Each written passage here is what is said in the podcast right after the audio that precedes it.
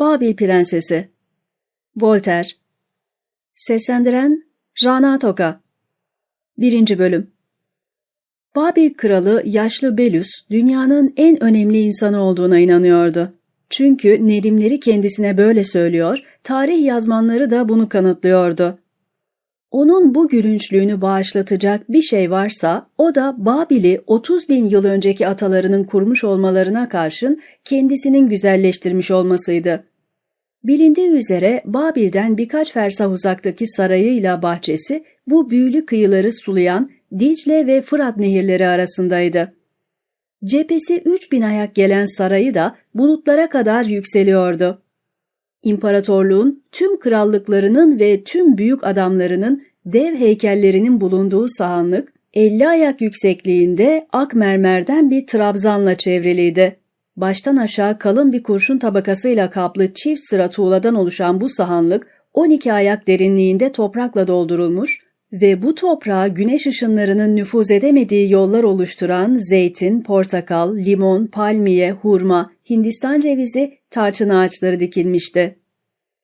İçi oyuk yüz sütundan pompalanarak yükseltilen Fırat suyu bu bahçelerdeki büyük mermer havuzları dolduruyor ve başka kanallardan dökülerek parka 6000 ayak yüksekliğinde çağlayanlar, gözün seçemediği yükseklikte 100 bin fıskiye oluşturduktan sonra geldiği Fırat'a geri dönüyordu. Yüzyıllar sonra Asya'yı hayran bırakan Semiramis bahçeleri eski zamanların en harikasının kötü bir taklidinden başka bir şey değildi. Çünkü Semiramis döneminde kadınlar ve erkekler yozlaşmaya başlamıştı. Ama Babil'de en hayranlık verici, tüm geri kalanları gölgede bırakan şey, kralın Formosanta adlı biricik kızıydı. Yüzyıllar sonra Praxiteles, prensesin portrelerine ve heykellerine bakarak kendi Afrodit'ini ve güzel kalçalı Venüs'ünü yontmuştur. Aslı ile kopyası arasında ne büyük fark var tanrım. Belus da krallığından çok kızıyla gurur duyuyordu. Prenses 18 yaşındaydı. Ona kendine yaraşır bir koca bulmak gerekiyordu ama böyle bir koca nereden bulunabilirdi ki? Eski bir kahin, Nemrud'un yayını gerebilen kişinin ancak prensese sahip olabileceği kehanetinde bulunmuştu. Bu Nemrud, Tanrı'nın bu güçlü avcısı, Derbent demirhanelerinde dövülen Kafkas demirinden daha sert bir abonoz ağacından yani Babil ayağı boyunda bir yay bırakmıştı ve hiçbir ölümlü Nemrut'tan bu yana bu olağanüstü yayı gerememişti. Yine denmişti ki bu yayı gerecek kol Babil arenasında salı verilecek en müthiş, en tehlikeli aslanı da öldürecekti. Hepsi bu kadar da değil. Yayı geren, aslanı yenen kişi tüm rakiplerini yere serecekti. Ama daha önemlisi çok zeki, insanların en göz kamaştırıcısı, en erdemli kişi olacak ve tüm evrendeki en nadir şeye sahip olacaktı. Formosant'a talip olma cüretini gösteren üç kral çıktı ortaya. Mısır Firavunu, Hint Şahı ve İskit Kağan'ı. Belus dövüşün yapılacağı günü ve yeri belirledi. Dövüş bahçesinin bir ucunda Birleşmiş Fırat ve Dicle sularının çevrelediği geniş bir alanda yapılacaktı. Dövüş alanının etrafına 500 bin seyircinin oturabileceği mermerden bir amfiteyatro inşa edildi. Amfiteyatronun tam karşısında kralın ve arkasında bütün saray erkanıyla Form Sant'ın boy göstereceği taht bulunuyordu. Sağda ve solda amfiteyatro ile tahtın arasında üç kral için ve bu muhteşem gösteriyi merak edip gelen hükümdarlar için tahtlar vardı. İlk olarak elinde Isis'in sistresiyle Apis öküzüne binmiş Mısır firavunu geldi. Peşi sıra kardan beyaz keten elbiseler giymiş 2000 din adamı, 2000 hadım, 2000 büyücü ve 2000 savaşçı geliyordu. Hint kralı çok geçmeden 12 filin çektiği bir arabayla geldi. Onun mahiyeti Mısır firavununkinden daha kalabalık ve daha şaşalıydı. Son olarak da İskit Kağan'ı göründü. Arkasında sadece ok ve yayla silahlanmış seçme savaşçılar vardı. Bineği evcilleştirmiş olduğu ve İran'ın en güzel atları boyunda muhteşem bir kaplandı. Bu gösterişli ve görkemli hükümdarın boyu rakiplerinin boyunu gölgede bırakıyordu. Beyaz ve kaslı çıplak kolları Nemrud'un yayını şimdiden gelmiş gibiydi. Üç prens ilkin Belus ve Formsant'ın önünde eğildiler.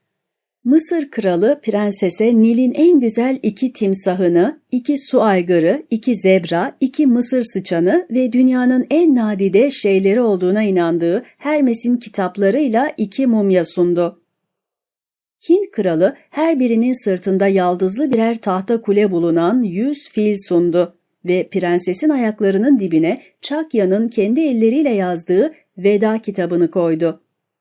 Okuması yazması olmayan İskit Kağan'ı kara tilki postuyla örtülmüş yüz savaş atı sundu. Prenses aşıklarının önünde gözlerini yere indirdi ve soylu olduğu kadar da alçak gönüllü bir zarafetle eğildi. Belus hükümdarları kendisi için hazırlanmış tahtlara gönderdi. Keşke üç kızım olsaydı dedi onlara. Bugün altı kişiyi mutlu ederdim. Sonra Nemrud'un yayını ilk kimin deneyeceğini belirlemek için kura çekildi. Üç talibin adı altın bir kaskın içine kondu. Kurada ilk Mısır kralının adı çıktı. Sonra Hint kralının adı göründü. Yaya ve rakiplerine bakan İskit Kağan'ı üçüncü olmaktan hiç yakınmadı. Bu parlak sınava hazırlanılırken 20 bin iç oğlanı ve 20 bin genç kız hiçbir karışıklığa meydan vermeden sıralar arasında dolaşarak seyircilere serinletici içkiler dağıtıyordu. Herkes tanrıların kralları yeryüzüne her gün sırf farklı farklı şenlikler düzenlesin diye gönderdiğini, hayatın başka türlü geçirilemeyecek kadar kısa olduğunu, insanın ömrünü tüketen davaların, entrikaların, savaşların, dini çekişmelerin saçma ve iğrenç şeyler olduğunu, insanın sadece zevk için yaratılmış olduğunu, öyle olmasaydı bunlara böylesine tutkulu ve sürekli bir düşkünlük göstermeyeceğini, insanın özünün zevk almaktan ibaret olduğunu, ve geriye kalan her şeyin çılgınlık olduğunu söylüyordu. Bu pek yerinde düşünceler sadece olgular tarafından yalanlanmıştır. Formsant'ın yazgısını belirleyecek denemelere başlanacağı sırada kimsenin tanımadığı bir genç tek boynuza binmiş, ardı sıra kendisi gibi bir başka tek boynuza binmiş ve yumruğu üzerinde kocaman bir kuş bulunan uşağıyla beraber çıka geldi. Nöbetçiler kutsal bir havası olan bu delikanlıyı uşağını, binek hayvanlarını ve kocaman kuşu görmekten şaşkınlığa düştü. Daha sonra dendiği gibi delikanlı Adonis'in yüzünü Herkül'ün gövdesinde taşıyordu. Wow. Zarafetle Haşmet bir aradaydı.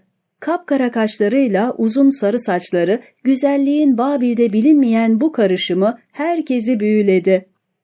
Bütün amfiteyatro daha iyi görebilmek için ayağa kalktı. Sarayın bütün kadınları şaşkınlık okunan bakışlarını ondan alamıyordu. Sürekli yere bakan Formsant da bakışlarını delikanlıya çevirdi ve kıpkırmızı kesildi.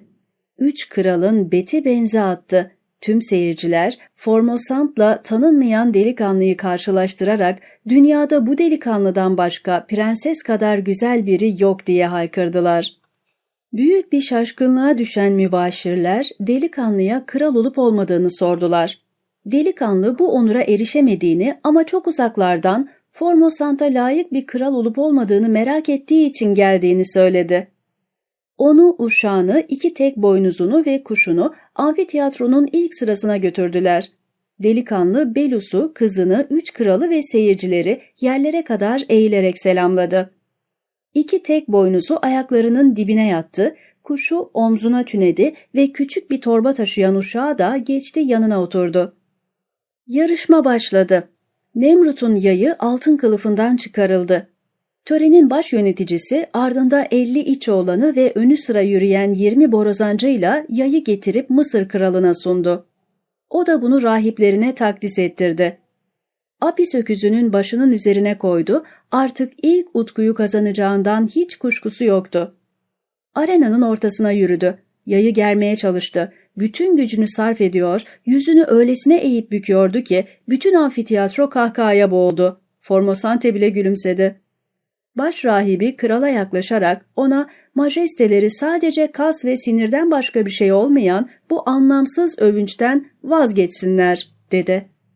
Tüm geri kalanlarda kazanacaksınız. Osiris'in kılıcı sizde olduğundan aslanı yeneceksiniz. Babil prensesi en zeki prensin olacak. Siz ki onca muamma çözdünüz. En erdemli olanla evlenecek, Mısırlı rahiplerce yetiştirildiğinize göre o erdemli kişi sizsiniz. En eli açık olan onu kazanacak. Sizse Delta'da bulunabilecek en güzel iki timsahı ve en güzel iki sıçanı verdiniz.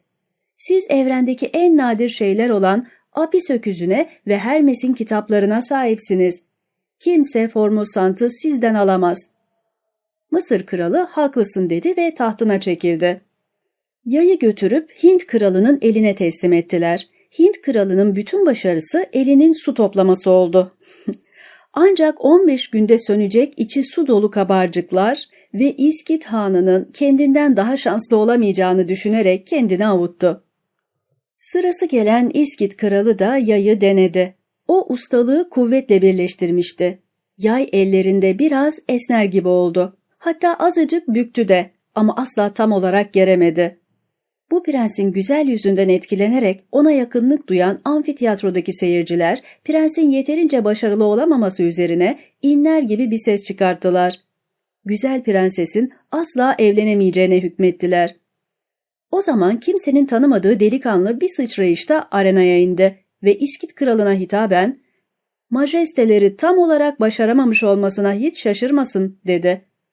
Bu abonoz yaylar benim ülkemde yapılır. Onu gerebilmek için belli bir hüner sahibi olmak gerekir. Onu bükebilmiş olduğunuz için benim onu germemden daha fazla övünç duymalısınız. Ve hemen bir ok alarak kirişe yerleştirdi. Nemrut'un yayını gerdi ve oku uzaklara fırlattı. Bir milyon el bu mucizeyi alkışladı. Bütün Babil alkışlarla çınladı ve tüm kadınlar böylesine yakışıklı bir gencin bu kadar kuvvetli olması ne güzel diyordu. Sonra delikanlı cebinden küçük bir fil dişi tabaka çıkardı. Tabakanın üzerine altın bir iğneyle bir şey yazdı ve fil dişi tableti yaya bağlayarak bütün seyircilerin gönlünü fetheden bir zarafetle prensese sundu. Daha sonra gösterişe kaçmadan yürüyüp kuşuyla uşağı arasındaki yerini aldı. Bütün Babil hayretler içindeydi. Üç kral utançtan yerin dibine geçmişti ama delikanlı bunu fark etmiş gibi görünmüyordu. Formosant yaya bağlanmış fil dişi tabletin üzerinde kalde dilinde şu küçük şiirin yazılı olduğunu gördüğünde daha da şaşırdı. Nemrud'un yayı savaş yayıdır. Aşkın yayıysa mutluluk yayı. Mutluluk sizdedir. Sizinle bu muzaffer tanrı yeryüzünün efendisi oldu. Üç güçlü kral, üç rakip bugün. Kendilerini size beğendirmek istiyorlar. Gönlünüz hangisinde bilmem ama onu insanlar kıskanacaklar. Bu küçük koşuk prensesi sinirlendirmedi.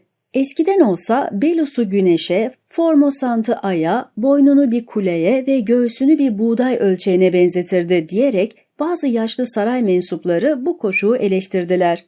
Bu beyler yabancının hayal gücünden yoksun olduğunu, gerçek şiirin kurallarının dışına çıktığını söylediler ama tüm kadınlar mısraları çok sevecen buldu.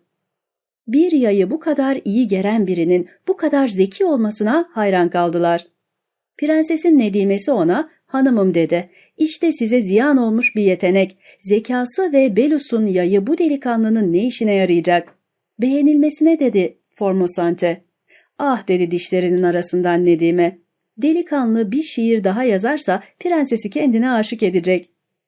Belus müneccimlerine danıştıktan sonra kralların üçünün de Nemrud'un yayını gerememiş olmasına karşın kızının evlendirilmesi gerektiğinden kafesinde özel olarak beslenen büyük aslanı kim öldürürse kızını ona vereceğini ilan etti. Ülkesinin bütün bilgileriyle yetiştirilen Mısır kralı bir kralın evlenmek için vahşi hayvanlarla karşılaşmasını çok gülünç buldu. Formosant'a sahip olmanın çok büyük bir ödül olduğunu kabul ediyordu ama eğer aslan onu boğacak olursa asla güzel prensesle evlenemeyeceğini ileri sürüyordu. Hint kralı da Mısırlı'nın duygularını paylaştı. İkisi de Babil kralının kendisiyle alay ettiği sonucuna vardılar. Onu cezalandırmak için ordular getirmek gerekiyordu. Efendilerinin kutsal kafalarındaki saçın teline zarar gelmesin diye ölecek uyruklara sahiptiler. Babil kralını rahatlıkla tahtından indirebilirler ve sonra güzel Formosant için kura çekebilirlerdi. Bu anlaşmaya vardıktan sonra iki kral kızı kaçırmak üzere 300 bin kişilik birer ordu hazırlanması için ülkelerine haber gönderdi. Ama İskit Hanı elinde yatağınıyla tek başına arenaya çıktı. Formosant'ın güzelliklerine çılgınca vurulmuş değildi. Ünlenmek tek tutkusuydu. Onu Babil'e getiren bu tutkuydu. Hint ve Mısır kralları aslanlarla karşılaşmayacak kadar sakınımlı olsalar da kendisinin bu dövüşü hor görmeyecek kadar cesur olduğunu göstermek ve hükümdarlığının onurunu kurtarmak istiyordu. Az rastlanır yiğitliği kaplanının yardımından yararlanmasına izin vermiyordu. Hafif bir zırh giyinmiş, başında kar kadar beyaz üç at kuyruğunun gölgelediği altın kakmalı bir kask olduğu halde tek başına ilerledi. Lübnan dağlarında bugüne kadar yetişmiş aslanların en irisini salıverdiler. Müthiş pençeleri üç kralı birden parçalayabilecek, kocaman ağzı üçünü birden yutabilecek gibiydi. Korkunç kükremeleri amfiteyatroyu çınlatıyordu. İki gururlu şampiyon hızla birbirinin üzerine atıldılar. Cesur İskit kılıcını aslanın boğazına daldırdı ama hiçbir şeyin delip geçemeyeceği kalın dişlerden birine çarpan kılıç tuz buz oldu. Ve yaralanmanın kudurttuğu ormanların canavarı kanlı tırnaklarını hükümdarın böğrüne geçirdi. Bu kadar cesur bir prensin ölüm tehlikesi karşısında olduğunu gören genç yabancı şimşek gibi arenaya atladı ve bizim şenliklerimizde şövalyelerin halkaları veya mağriplilerin başlarını aldıkları maharetle aslanın başını kesti. Daha sonra küçük bir kutu çıkartarak şu sözlerle onu İskit kralına uzattı. Majesteleri bu küçük kutuda ülkemde hazırlanan bir merhem bulacaklar. Bu merhemle şanlı yaralarınız anında iyileşecektir. Aslanı yenmenizi sadece tesadüf engelledi. Yiğitliğiniz her türlü övgünün üzerindedir. Minnet duygusu kıskançlığına baskın çıkan İskit kralı kurtarıcısına teşekkür etti ve onu sevgiyle kucakladıktan sonra merhemin yaralarına sürmek üzere karargahına döndü. Yabancı aslanın başını uşağına verdi. O da aslanın başını amfiteyatronun alt tarafındaki büyük çeşmede yıkayıp bütün kanı akıttıktan sonra küçük torbasından bir demir çıkardı. Aslanın kırk dişini söküp yerlerine aynı büyüklükte kırk elmas yerleştirdi. Efendisi ise yine aynı alçak gönüllülükle geçip yerine oturdu. Aslanın başını kuşuna vererek ona güzel kuş bu değersiz armağanı götürüp Formosant'ın ayaklarının dibine koy dedi. Kuş pençelerinden birinde bu korkunç ganimetle havalandı ve önünde yerlere eğilerek onu prensese sundu. Kırk pırlanta bütün gözleri kamaştırıyordu. Kendini beğenmiş Babil'de bu kadar muhteşem bir şey görmemişlerdi. Zümrüt, sarı yakut, gök yakut ve pirop hala en değerli bezekler olarak görülüyordu. Belus ve sarayı hayran kalmışlardı. Bu armağanı sunan kuş onları daha da şaşırtmıştı. Bu kuş bir kartal boyundaydı ama bir kartalın gözlerinin kibirli ve tehdit edici olduğu ölçüde bunun gözleri yumuşak ve şefkatliydi. Gagası pes pembeydi ve biraz Formosant'ın güzel dudaklarına benziyordu. Boynunda gökkuşağının bütün renkleri daha canlı ve daha parlak bir araya gelmiş gibiydi. Altın sarısının binbir tonu tüylerinde parlıyordu. Ayakları gümüş rengiyle erguvan kırmızısının bir karışımıydı. Ve daha sonra Juno'nun arabasına koşulacak güzel kuşların kuyruğu onunkinin yanına bile yaklaşamazdı. Saray halkının dikkati, ilgisi, şaşkınlığı ve hayranlığı kırk elmasla kuş arasında ikiye bölünmüştü.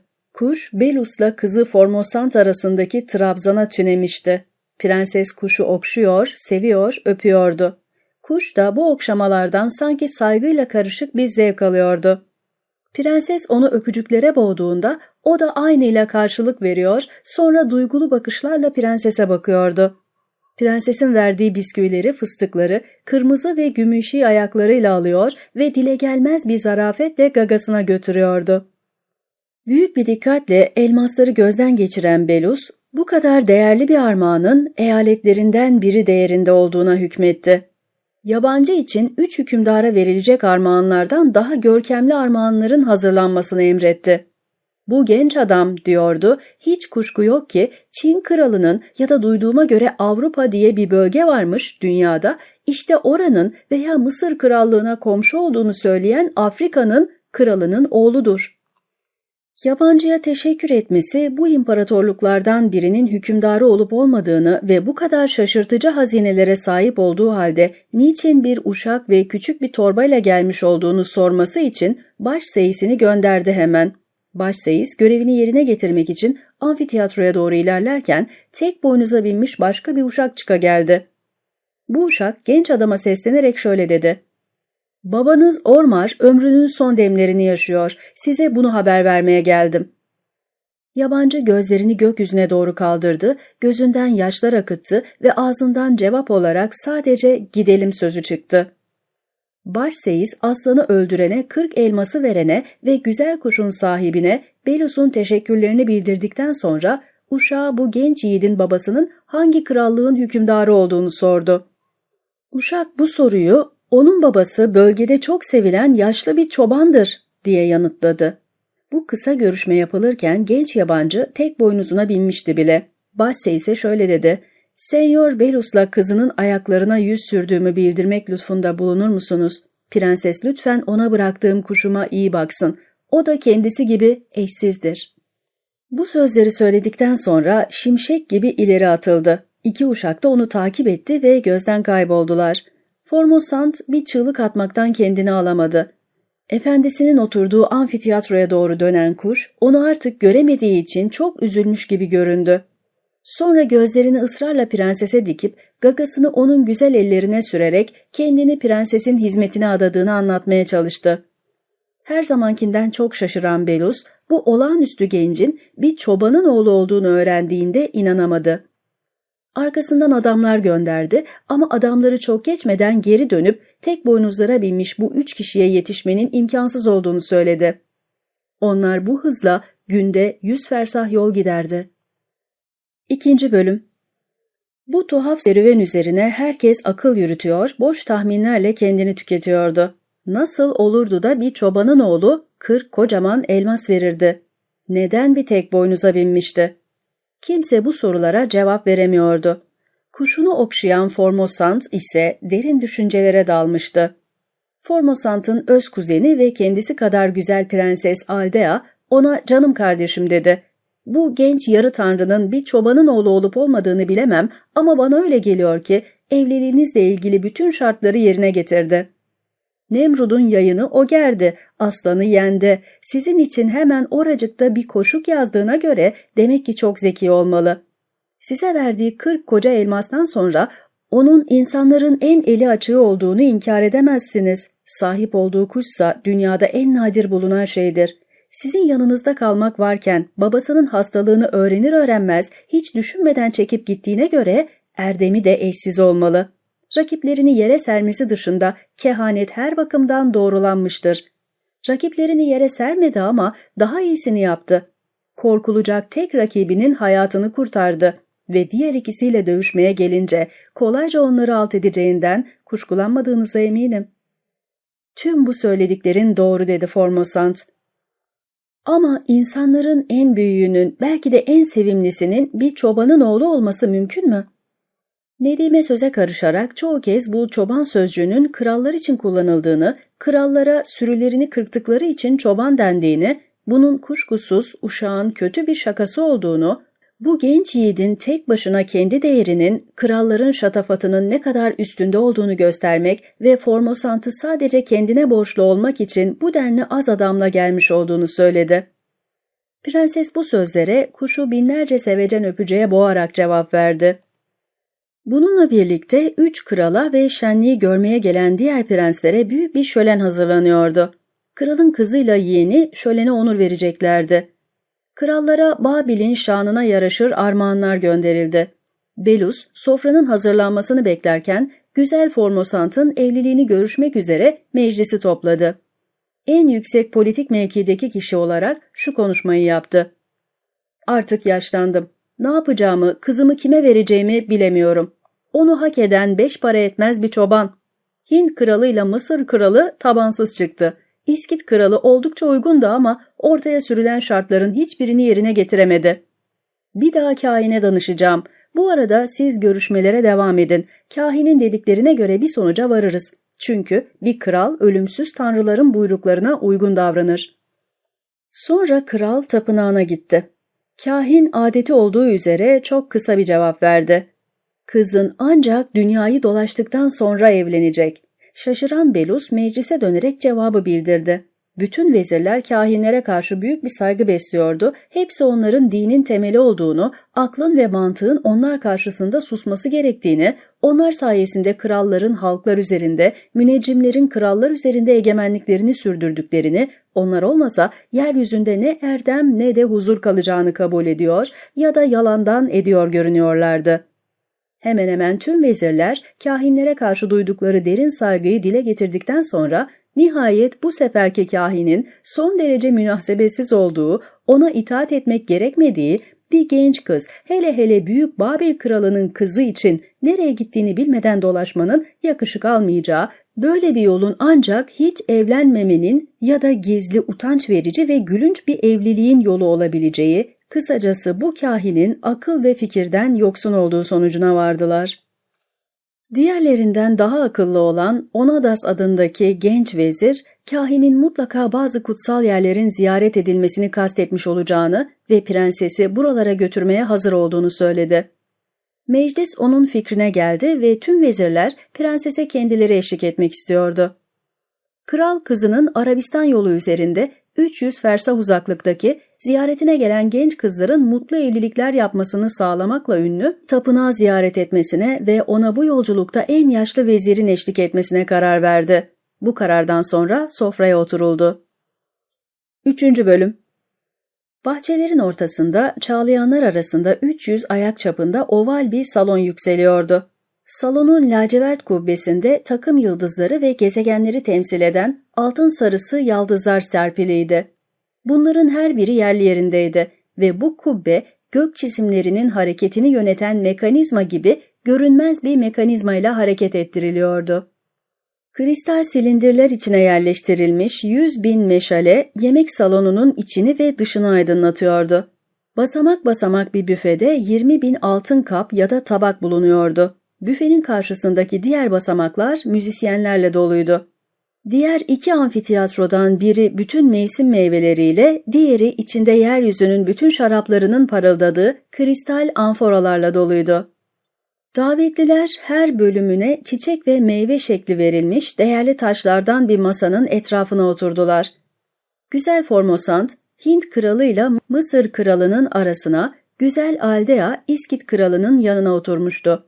Otuz kadar prens vardı ve her birinin yanında sarayın en güzel kızlarından biri oturuyordu.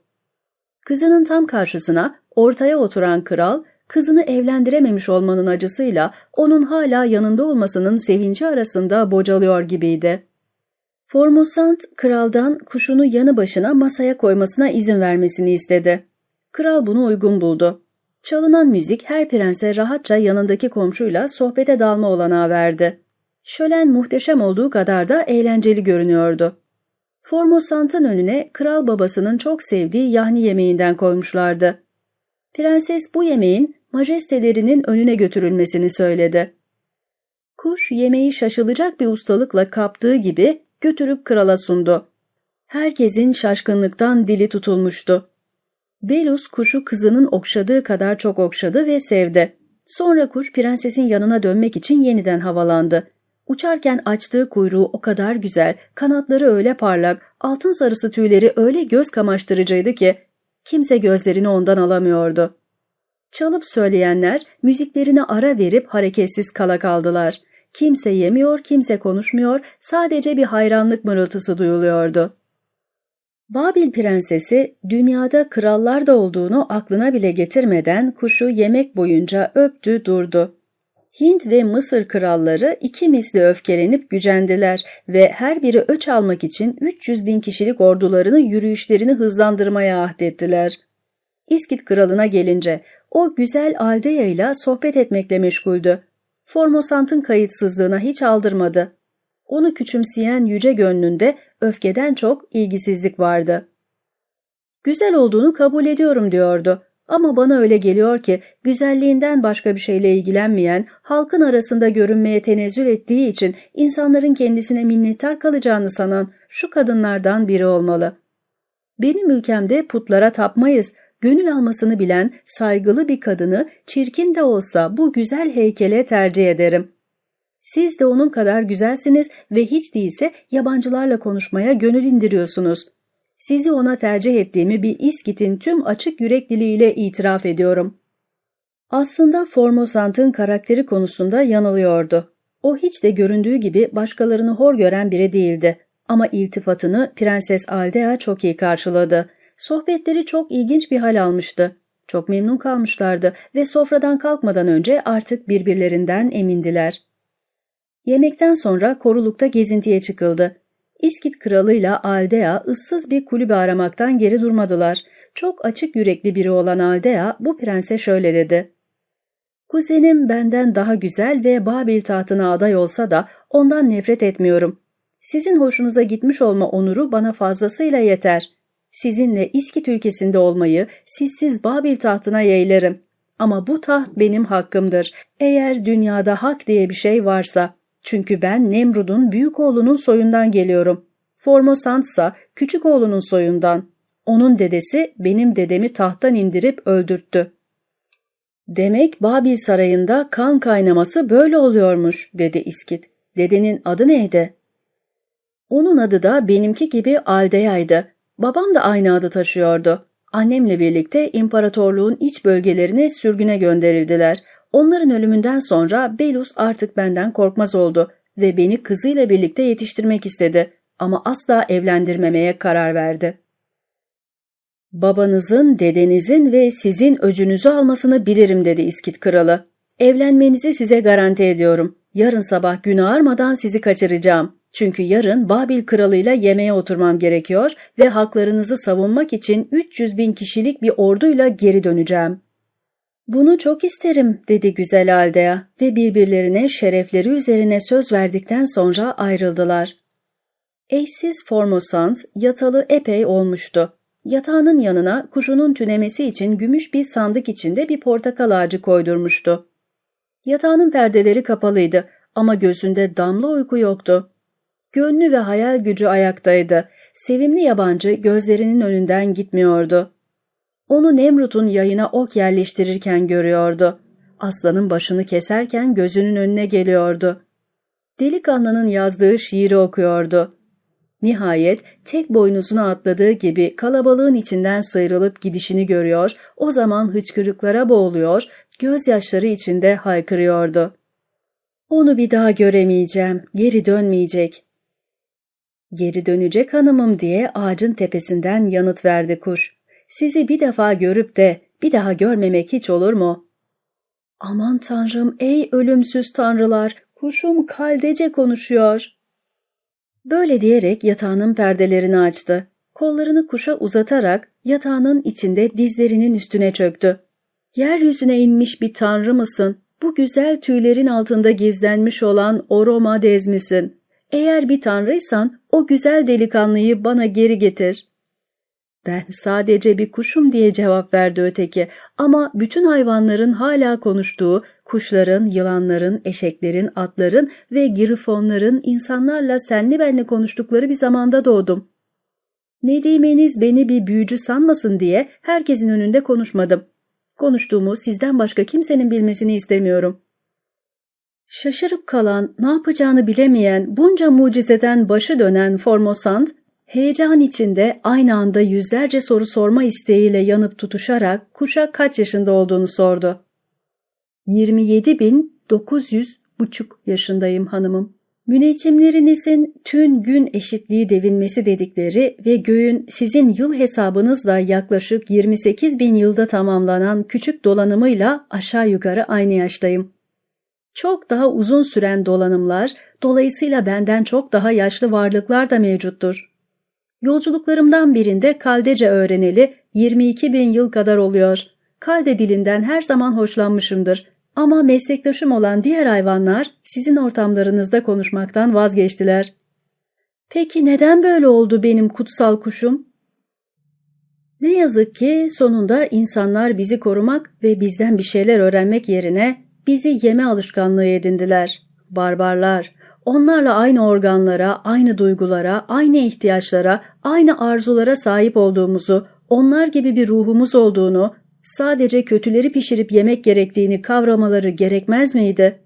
Sizin de öylesine kardeşiz ki, insanlarla bir anlaşma yapmış olan yüce varlık, başlangıcı ve sonu olmayan yüce yaradan bu anlaşmaya bizi özellikle dahil etti.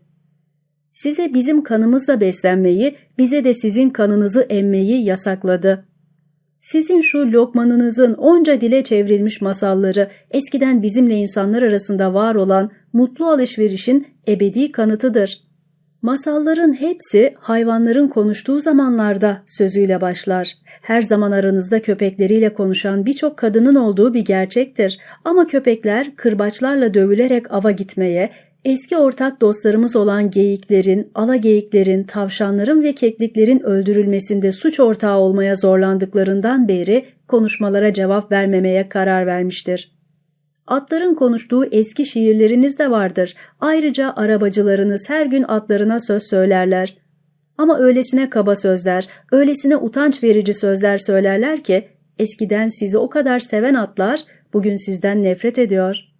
İnsanların en mükemmeli olan sizin, şu sevimli yabancınızın yaşadığı ülke, sizin türünüzün bizimkileri hala sevdiği ve bizimle konuştuğu tek ülke, insanların haksever olduğu yerdir.''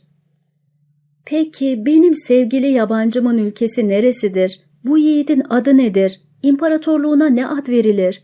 Çünkü sizin bir yarası olduğunuza ne kadar inanıyorsam onun bir çoban olduğuna da o kadar inanıyorum. Onun ülkesi hanımım, Ganj'ın doğu yakasında yaşayan erdemli ve yenilmez bir halk olan Gangaritlerin ülkesidir. Dostumun adı Amazan'dır. O bir kral değil, üstelik olmaya gönül indirir mi bilmem. Yurttaşlarını çok sever, o da onlar gibi çobandır. Ama bu çobanların partallar içindeki güttükleri koyunlardan her zaman daha kötü giyimli, yoksulluğun yükü altında inim inim inleyen, efendilerinden aldıkları üç kuruşun yarısını tahsildara kaptıran sizin çobanlarınıza benzediğini sanmayın. Eşit doğan gangarit çobanlar her zaman çiçekli çayırlarını kaplayan sayısız sürünün sahibidir. Hayvanlarını hiçbir zaman öldürmezler benzerini öldürüp yemek ganja karşı işlenmiş korkunç bir suçtur. En has ipekten daha ince ve daha parlak yünleri doğunun en önemli ticaret kaynağıdır. Öte yandan gangaritlerin toprağında insanın arzulayabileceği her şey yetişir.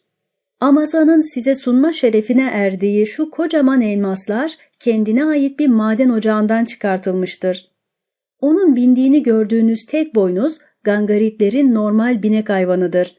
Bu hayvan dünyayı süsleyen en güzel, en gururlu, en müthiş ve en yumuşak huylu hayvandır. Çok kalabalık orduları dağıtmak için 100 gangaritle tek boynuz yeterlidir. 200 yıl önce Hint krallarından biri bu ulusu fethetmek gibi bir çılgınlığa kalkışacak oldu. Ardı sıra yürüyen 10 bin fil ve 1 milyon savaşçıyla sefere çıktı. Tek boynuzlar filleri sizin sofranızda gördüğüm altın şişlere geçirilmiş semiz tarla kuşları gibi delip geçtiler. Savaşçılar gangaritlerin kılıç darbeleri altında tıpkı doğu halkları tarafından biçilen pirinç demetleri gibi düşüyorlardı. Kral 600 binden fazla adamıyla birlikte tutsak düştü. Onu Ganj'ın sağaltıcı sularında yıkadılar. Ülkelerinin beslenme rejimine göre soluk alıp veren her şeyi beslemek için doğanın cömertçe verdiği sebzelerden bol bol yemekten ibaret bir rejime göre beslediler. Etle beslenip sert içkiler içen insanlar türlü çılgınlıklar yapmalarına yol açan hırçın, kavgacı bir karakter edinirler. En başta gelen delilikleri kardeşlerin kanını dökme çılgınlığına kapılmaları ve mezarlıklar üzerinde hüküm sürmek üzere bitek ovaları yakıp yıkmalarıdır. Hint kralının hastalığını iyileştirmek için tam 6 ay uğraştılar. Nihayet hekimler kralın nabzının daha sakin atmaya başladığına ve daha oturaklı biri olduğuna hükmettiklerinde Gangaritler Meclisi'ne bunu belirten bir belge sundular. Bu meclis tek boynuzların fikrini de aldıktan sonra Hint kralını akılsız mahiyetini ve budala savaşçılarını insanca ülkelerine gönderdiler. Bu ders onları akıllandırdı ve o zamandan beri Hintler sizdeki bilgi edinmeye meraklı cahillerin asla eşit olamayacakları kal deli düşünürlere saygı duymaları gibi gangaritlere de saygı gösterirler. Bu arada benim sevgili kuşum dedi ona prenses. Gangaritlerin bir dini var mı? Din mi hanımım? Tanrı'ya şükretmek için her dolunayda dikkatleri dağılmasın diye erkekler sedir ağacından büyük bir tapınakta, kadınlar bir başkasında, kuşlar bir korulukta, dört ayaklılar güzel bir çayırlıkta toplanırız. Bize verdiği tüm nimetler için ona şükrederiz. Olağanüstü vaaz veren papağanlarımız vardır. İşte sevgili Amazan'ımın yurdu böyledir. Ben de orada yaşarım. Onun size esinlediği aşk kadar ben de ona dostluk duyarım. Bana inanacak olursanız birlikte gidelim. Böylece onun ziyaretine karşılık vermiş olursunuz. Hakikaten güzel bir mesleğiniz var sevgili kuşum, dedi bu yolculuğu yapmaya can atan ama söylemeye cesaret edemeyen prenses. Dostuma hizmet ediyorum dedi kuş. Sizi sevmek mutluluğuna eriştikten sonra aşkınıza hizmet etmek daha da büyük mutluluk. Formosant artık nerede olduğunu bilmiyordu. Sanki ayakları yerden kesilmişti. Bugün görmüş olduğu, halen görmekte ve duymakta olduğu şeylerle, hele hele yüreğinden geçen duygularla öyle mest olmuştu ki, yeryüzünün bağlarından kurtulup göğün dokuzuncu katında kendilerini hurilerin kolları arasında semavi mutlulukla çevrili gören şanslı Müslümanların hissettikleri, Formosant'ın hissettiklerinin yanında hiç kalırdı. Bu Miraç mı acaba ya? Dördüncü bölüm Formosant bütün geceyi Amazan'dan söz ederek geçirdi. Amazan'a artık çobanım diyordu. O zamandan başlayarak bazı uluslarda çoban ve sevgili sözcükleri hep birbirlerinin yerine kullanılmıştır. Bazen kuşa Amazan'ın başka sevgilisi olup olmadığını soruyordu. Kuş hayır dediğinde ise sevincinden kabına sığamıyordu. Bazen Amazan'ın günlerini nasıl geçirdiğini bilmek istiyordu ve onun günlerini iyilik yaparak, sanatla uğraşarak, doğanın sırlarını çözmeye ve kendini geliştirmeye çalışarak geçirdiğini öğrenince taşkın bir mutluluk duyuyordu. Bazen kuşunun, ruhunun, aşığının ruhuyla aynı nitelikte olup olmadığını bilmek istiyordu. Aşığı 18 ya da 19 yaşındayken o neden neredeyse 28 bin yıl yaşamıştı. Buna benzer sorular soruyor ve kuş sorularına merakını daha da kışkırtan ölçülü cevaplar veriyordu. Sonunda uyku ikisinin de gözlerini kapadı ve Formosant, tanrıların gönderdiği, bazen gerçekliği de aşan ve Kaldelilerin bütün felsefelerinin açıklayamayacağı tatlı düşlere daldı. Formosant çok geç uyandı. Kral babası odasına girdiğinde gün hayli ilerlemişti.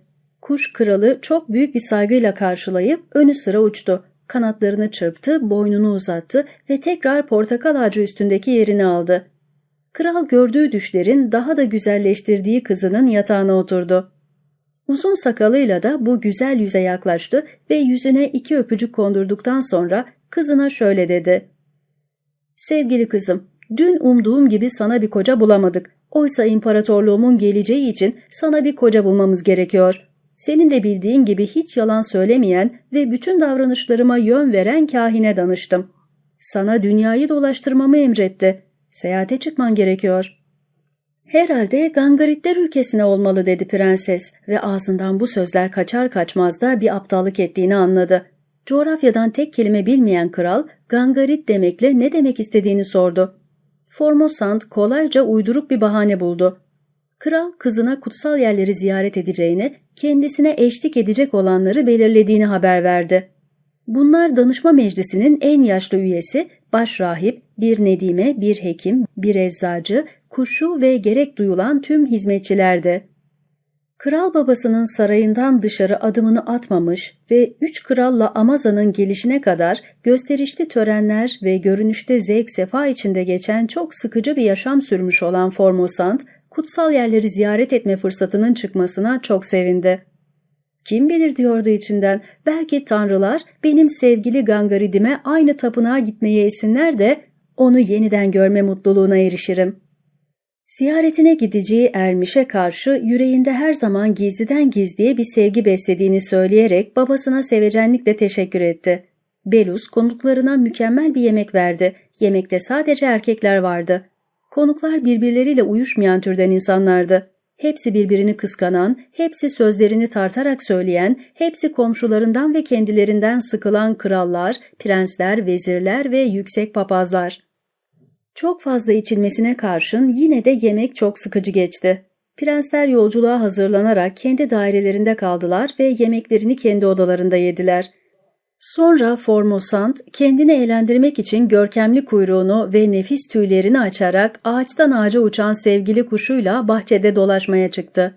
İçtiği şaraptan hadi sarhoş oldu demeyelim, başı dönen Mısır kralı uşaklarından birinden bir yay ve ok istedi. Bu prens gerçekte krallığın en beceriksiz okçusuydu. Ok attığı zaman en emin yer nişan aldığı yerdi.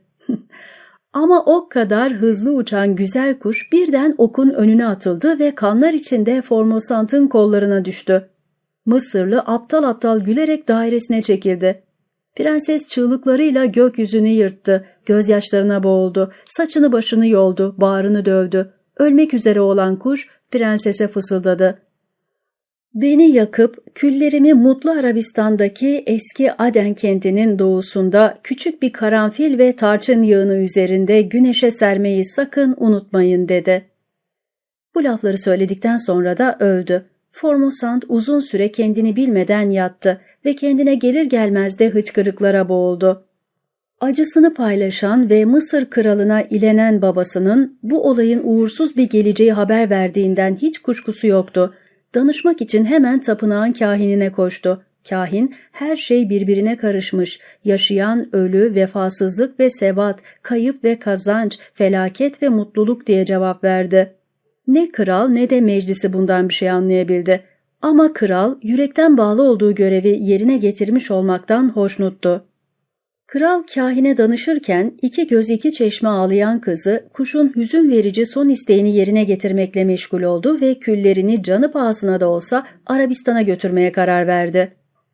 Kuşu üzerinde uyuduğu portakal ağacıyla birlikte yanmaz bir keten içinde yaktılar ve küllerini toplayıp etrafına kızıl yakutlar ve aslanın ağzından çıkartılan elmaslar dizilmiş altın bir vazoya koydular. Keşke bu hüzün verici görevi yerine getireceğine iğrenç Mısır kralını diri diri yaksaydı.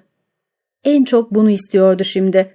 Kızgınlıkla iki timsahını, iki su aygırını, iki zebrasını, iki sıçanını öldürttü ve iki mumyasını Fırat'ın sularına attırdı. Eğer Apis öküzünü de eline geçirebilseydi ona da acımayacaktı. Bu hakarete çok kızan Mısır kralı 300 bin adamının yürüyüşünü hızlandırmak üzere hemen oradan ayrıldı. Müttefikinin gittiğini gören Hint kralı da aynı gün 300 bin kişilik ordusunu kesin surette Mısır ordusuyla birleştirmek kararıyla yola çıktı. İskit kralı ise 300 bin İskit'in başına geri dönüp Prens Aldea için savaşmak ve büyük oğlunun soyundan geldiği için hakkı olan Babil tahtını ona geri vermek kararıyla prensesi de yanına alarak geceliğin kaçmıştı.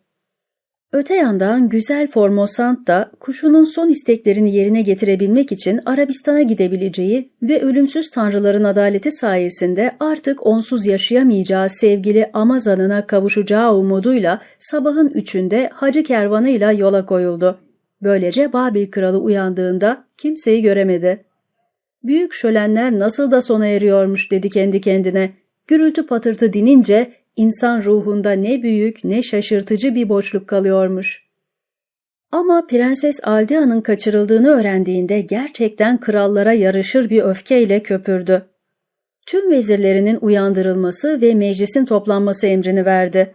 Onların gelmesini beklerken kahine danışmayı da unutmadı. Ama o zamandan beri tüm dünyada çok ünlü olan şu sözlerden başkasını alamadı kahinin ağzından. Kızları evlendirmezseniz onlar kendileri evlenir. İskit kralına karşı derhal 300 bin kişilik bir ordunun yola çıkartılması emredildi. Böylece savaşların en korkuncu her yandan tutuşturulmuş oldu. Buna da bugüne kadar yeryüzünde görülmüş en güzel şölen yol açmıştı. Asya her biri 300'er bin kişilik dört ordu tarafından taş taş üstünde kalmayana kadar yakılıp yıkılacaktı. Birkaç yüzyıl sonra bütün dünyayı hayrete düşürecek Truva savaşlarının buna kıyasla çocuk oyuncağı kalacağı açıktır. Öte yandan Truva savaşlarının nedeni kendini iki defa kaçırtmış, oldukça çapkın bir yaşlı kadınken, burada söz konusu olan iki kızla bir kuştu. Hint kralı ordusunu Babil'den dosdoğru Kaşmir'e uzanan büyük ve muhteşem yolun üzerinde bekleyecekti. İskit kralı Aldea ile birlikte İmmanüs Dağı'na çıkan güzel yoldan ilerliyordu. Tüm bu yollar daha sonraları kötü idare yüzünden yok olup gitmiştir. İmmaüs Dağı Himalayalar Mısır kralı batıya doğru yürümüştü ve cahil İbranilerin daha sonraları Büyük Deniz adını verdikleri Küçük Akdeniz'in kıyılarını takip ederek yoluna devam ediyordu. Güzel Formosant'a gelince her iki yanı koyu bir gölge ve her mevsimde meyve veren yüksek palmiye ağaçlarıyla çevrili Basra yolunu izliyordu. Ziyaretine gittiği tapınak da Basra'daydı. Bu tapınağın adandığı ermiş, daha sonraları Lamstakos'ta insanların tapınırcasına sevdikleri ermişle hemen hemen aynı yetenekteydi. Burası Lapseki. Sadece kızlara koca bulmakla kalmıyor, sık sık kocanın yerini de tutuyordu. Tüm Asya'nın en sevilen ermişiydi. Formosant'ın Basra'daki ermişe şuncacık aldırış ettiği yoktu. Sadece sevgili Gangarit çobanına, güzel Amazan'ına yakarıyordu. Ölü kuşun istediklerini yerine getirmek için Basra'dan gemiye binerek Mutlu Arabistan'a gitmeyi hesaplıyordu. Üçüncü konaklamada bir hana yeni inmiş ve hancı odalarını daha yeni hazır etmişti ki Mısır kralının da aynı hana gelmekte olduğunu öğrendi. Prensesin yola çıktığını casusları vasıtasıyla öğrenen Mısır kralı peşindeki çok sayıda muhafızla derhal yolunu değiştirdi. Hana gelince bütün kapılara nöbetçilerini yerleştirdi. Güzel Formosant'ın odasına çıkarak ona şöyle dedi.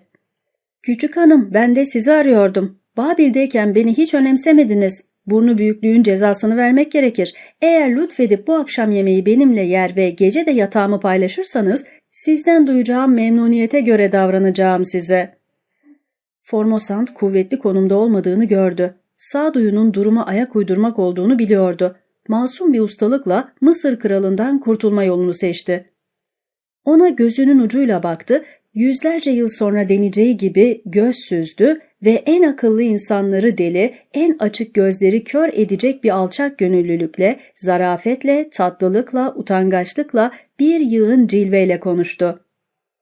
Kral babamın sarayına şeref verdiğinizde önünüzde gözlerimi hep yere çevirmiş olduğumu itiraf ediyorum prensim. Kalbimden korkuyordum, saflığımdan, basitliğimden korkuyordum babam ve rakipleriniz sizi tercih ettiğimi ki buna en fazla siz layıksınız anlayacaklar diye ödüm kopmuştu. Şimdi duygularımı size açabilirim. Sizden sonra dünyada en fazla saygı duyduğum Apis öküzü üzerine yemin ederim ki teklifiniz beni son derece sevindirdi. Sizinle zaten babamın sarayında yemek yemiştik. Burada o olmadan da sizinle yemek yiyebilirim. Sizden bütün istediğim baş rahibinizin de bizimle içmesidir. Babil'de gözüme çok şirin görünmüştü. Nefis şiraz şarabım var. İkinize de bu şaraptan tattırmak isterim. İkinci teklifinize gelince çok çekici bir teklif ama soylu bir kızın bundan söz etmesi yakışık almaz. Sadece şu kadarını bilin ki sizi kralların en büyüğü ve insanların en sevimlisi olarak görüyorum. Bu sözler Mısır kralının başını döndürdü. Baş rahibin sofrada üçüncü kişi olmasını kabul etti. Sizden bir iyilik daha isteyeceğim, dedi prenses. Lütfen eczacımın gelip benimle konuşmasına izin verin.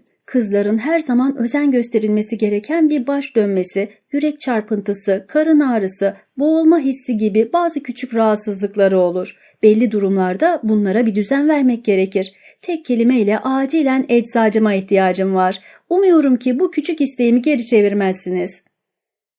Küçük hanım diye yanıt verdi Mısır kralı. Her ne kadar bir eczacı benden farklı amaçlara hizmet etse ve sanatının gereği benimkinin tam tersi olsa da bu kadar haklı bir isteği reddedemeyecek kadar yordan bilirim. Sofra hazırlanırken gelip sizi görmesini emredeceğim. Yol yorgunu olduğunuzu tahmin ediyorum. Bir de oda hizmetçisine ihtiyacınız olmalı. En hoşunuza gideni getirtebilirsiniz. Emirlerinizi ve keyfinizi bekleyeceğim. Kral çıkıp gitti. Eczacıyla İrla adında oda hizmetçisi geldiler. Prenses bu kıza tam anlamıyla güvenirdi. Ona akşam yemeği için altı şişe şiraz şarabı getirmesini ve aynı şaraptan subaylarını oda hapsinde tutan nöbetçilere de içirmesini emretti. Sonra eczacıya her zaman yanında bulundurduğu, insanları 24 saat uyutan ilacından bütün şişelere koymasını söyledi. Emirlerine harfiyen uyuldu. Kral yarım saat sonra baş rahibiyle geldi, yemek çok neşeli geçti. Kralla rahibi altı şişeyi boşalttılar ve Mısır'da bu kadar güzel şarap yapılmadığını itiraf ettiler. Oda hizmetçisi de sofraya hizmet eden uşaklara aynı şaraptan içirmeyi unutmadı. Prensese gelince doktorunun içmesine izin vermediğini söyleyerek ağzına koymadı. Çok geçmeden hepsi uyudu. Kralın baş rahibinin bütün diğer rahiplerinkinden çok daha güzel bir sakalı vardı. Formosant büyük bir ustalıkla bu sakalı kesti. Sonra küçük bir şeride diktirerek çenesinin altına tutturdu. Sonra rahibin cübbesini ve makamına ait tüm işaretleri giydi.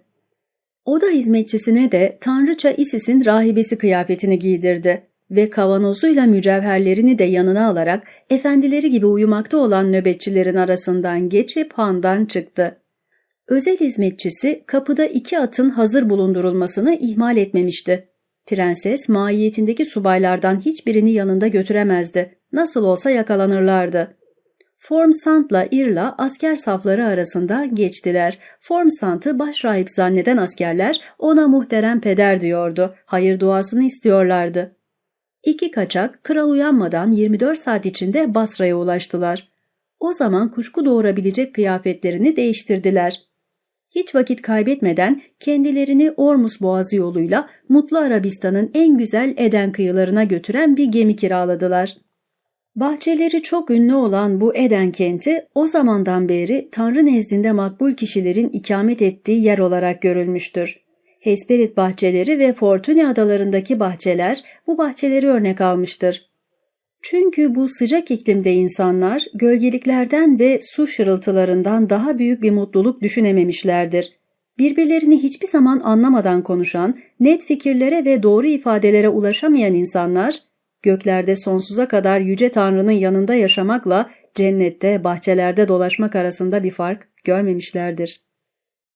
Prenses bu topraklara ayak bastığında ilk işi sevgili kuşunun kendinden istediği son ve hüzünlü görevi yerine getirmek oldu. Güzel elleriyle karanfil ve tarçın dallarından küçük bir yığın yaptı. Kuşun küllerini bu yığının üzerine serptiğinde kendiliğinden alev aldığını görmek prenses için büyük bir sürpriz oldu. Her şey çabucak yanıp bitti. Küllerin olduğu yerde büyük bir yumurta duruyordu. Prenses bu yumurtadan kuşunun yeniden çıktığını gördü. Eskisinden de parıltılıydı. Bu prensesin hayatının en güzel anı oldu. Onu bundan daha mutlu edecek sadece biri vardı. Onu arzuluyordu ama hiç umudu yoktu. Görüyorum ki dedi prenses kuşa, siz şu sözünü çok işittiğim anka kuşusunuz. Şaşkınlık ve sevinçten öyle yazdım. Dirilişe inanmıyordum ama alın yazımda bunu da görmek varmış. Diriliş dünyanın en basit işidir hanımım, dedi Anka. Birinin iki defa doğmasında şaşılacak bir yan yoktur. Bu dünyada her şey dirilir. Tırtıl, kelebek olarak dirilir. Toprağa düşen çekirdek, ağaç olarak dirilir. Toprağa gömülen tüm hayvanlar, ot olarak, bitki olarak dirilir. Diğer hayvanları besler ve onların özlerinden bir kısmını oluşturur. Bedenini oluşturan tüm zerrecikler farklı farklı varlıklara dönüşür. Şurası da doğru ki Yüce Oromades'in kendisi olarak dirilme özelliği bağışladığı tek varlık benim. Amazon'la Anka'yı ilk gördüğü günden beri her saati şaşkınlıklar içinde geçen Formosant, kuşa, Yüce Yaradan'ın küllerinizden aşağı yukarı bir benzerinizi yaratmış olduğunu görüyorum. Ama eskisiyle aynı kişiliğe, aynı ruha sahip olmanızı doğrusu bu ya pek anlayamıyorum. Ölümünüzden sonra ben sizi cebimde taşırken ruhunuza ne oldu? Hanımım, Yüce Oromades eylemini benim küçük bir kıvılcım üzerine sürdürmesi, bu eyleme en baştan başlaması kadar kolay değil midir? Oromades daha önce bana duygu, bellek ve düşünce vermişti. Şimdi onları bana yeniden veriyor. Bu lütfu ister bende gizli bulunan temel bir ateş atomuna bağlamış olsun, isterse organlarımın bütününe, temelde hiç fark etmez. Ankalarda insanlar da bunun nasıl olduğunu hiçbir zaman öğrenemeyecektir. Ama Yüce Yaradan'ın bana bahşettiği en büyük lütuf beni sizin için diriltmiş olmasıdır. Keşke bir daha dirileceğim 28 bin yaşıma kadarki ömrümü sizinle ve sevgili Amazanımla birlikte geçirebilsem. Sevgili Ankam diye sözlerine devam etti prenses. Babil'de bana söylediğiniz ve asla unutmayacağım ilk sözlerinizi anımsıyor musunuz? Taparcasına sevdiğim sevgili çobanımı yeniden görme umudunu bana o sözler vermişti. Birlikte mutlaka Gangaritler ülkesine gitmeli ve onu Babil'e getirmeliyiz. Benim de niyetim budur dedi Anka. Kaybedecek hiç zamanımız yok. En kısa yoldan yani hava yoluyla gidip Amazon'ı bulmalıyız. Mutlu Arabistan'da buradan ancak 250 kilometre uzakta yaşayan ve çok yakın olan dostum iki Grifon var. Posta güverciniyle onlara mektup göndereceğim. Gece olmadan buraya varırlar. Sizin için azığınızı koymaya uygun çekmeceleri de olan bir kanepe yaptıracak kadar zamanımız var. Hizmetçinizle birlikte bu kanepede çok rahat edersiniz. İki grifon türlerinin en güçlüsüdür. Her biri pençeleriyle kanepenin bir ucundan tutar ama bir defa daha söyleyeyim çok zamanımız kalmadı. Anka hiç vakit kaybetmeden Formosant'la birlikte tanıdığı bir döşemeciye giderek kanepe siparişi verdi. Sipariş 4 saat içinde hazırlandı. Kanepenin çekmecelerine cicili bicili küçük ekmekler, Babil bisküvilerinden üstün bisküviler, limon, ananas, hindistan cevizi, fıstık ve şiraz şarabından o kadar üstün olan Eden şarabı koydular. Kanepe rahat ve sağlam olduğu ölçüde hafifti de. İki grifon Eden'e tam söylenen saatte geldiler. Formosant'la Irla arabalarına yerleştiler. İki grifon onları bir tüy gibi havalandırdı. Anka bazen yanları sıra uçuyor, bazen kanepenin arkalığına konuyordu. İki grifon havayı yaran bir ok hızıyla Ganj'a doğru yol aldı. Sadece karınlarını doyurup iki grifonun susuzluklarını gidermek için geceleri kısa bir süre dinleniyorlardı. Sonunda Gangaritlerin ülkesine vardılar. Prensesin yüreği umutla, aşkla ve sevinçle çarpıyordu. Anka arabayı Amazan'ın evinin önünde durdurdu. Amazan'la konuşmak istedi ama o üç saat önce evden çıkmıştı ve kimse nereye gittiğini bilmiyordu. Formosant'ın içine düştüğü umutsuzluğu ifade edecek kelime Gangaritlerin dilinde bile yoktu. Eyvah, işte korktuğum başımıza geldi dedi Anka. Basra yolundaki handa o değersiz Mısır kralıyla geçirdiğiniz üç saat belki de sizi bir ömür boyu mutluluktan etti. Korkarım ki Amazan'ı bir daha asla göremeyeceğiz. Anka bunun üzerine hizmetçilere Amazan'ın annesini görmek istediğini söyledi. Hizmetçiler önceki gün kocasını yitirdiği için kimseyle görüşmediği cevabını verdiler. Evde itibarı olan Anka, form santı portakal ağacından duvarları ince uzun fil dişi süslerle kaplı bir salona aldırdı. Ellerine altın sarısı kemerler bağlamış, uzun beyaz giysiler içindeki kadın ve erkek çoban yamakları onlara yüz porselen sepet içinde yüz çeşit yiyecek sundular. Bu sepetlerde et namına hiçbir şey yoktu. Pirinç, irmik, şehriye, erişteler, omletler, sütlü yumurtalar, yağlı peynirler, her türden hamur işleri, sebzeler, başka iklimlerde yetişmeyecek tat ve kokuda meyveler vardı. En iyi şaraplardan üstün bol bol serinletici içecek vardı. Prenses güllerden bir yatağın üzerine uzanmış yemek yerken bereket ki dilsiz dört tavus kuşu parlak kanatlarıyla onu yelpazeliyordu. 200 kuşla 100 erkek 100 dişi çoban prensese çift sesli bir konser verdiler. Kızlarla birlikte bülbüller, kanaryalar, ispinozlar tiz sesleri, erkeklerse bas sesleri okuyorlardı. Basit ve güzel bir müzikti. Prenses Babil daha ihtişamlı olsa da doğanın Gangaritler ülkesinde bin defa daha hoş olduğunu kabul etti. Ama kendisine bu teselli edici, keyifli müzik ziyafeti verilirken o gözyaşları döküyor ve yoldaşı genç İrla'ya bu kadınlı erkekli çobanlar, bu bülbüller, bu kanaryalar sevişiyorlar. Oysa ben özlemiyle yanıp tutuştuğum yiğit gangaridimden mahrumum diyordu. Prenses bu karşılaştırmayı yapıp zaman zaman hayranlıkla seyredip zaman zaman gözyaşı dökerken Anka Amaza'nın annesine hanımım diyordu. Babil prensesiyle görüşmekten kaçınamazsınız. Biliyorsunuz ki her şeyi biliyorum dedi Amaza'nın annesi. Basra yolundaki handa geçenlere kadar. Bir kara tavuk bu sabah bana anlattı. Bu zalim kara tavuk oğlumun umutsuzlukla çıldırıp bu sabah baba evini terk etmesine sebep oldu. Peki prensesin beni dirilttiğini biliyor musunuz dedi Anka. Hayır sevgili evladım, kara tavuktan sizin ölmüş olduğunuzu öğrendim de içim acıyla doldu. Kocamın kaybından ve oğlumun alelacele çekip gitmesinden öyle büyük bir üzüntü duydum ki kapımı herkese kapattım.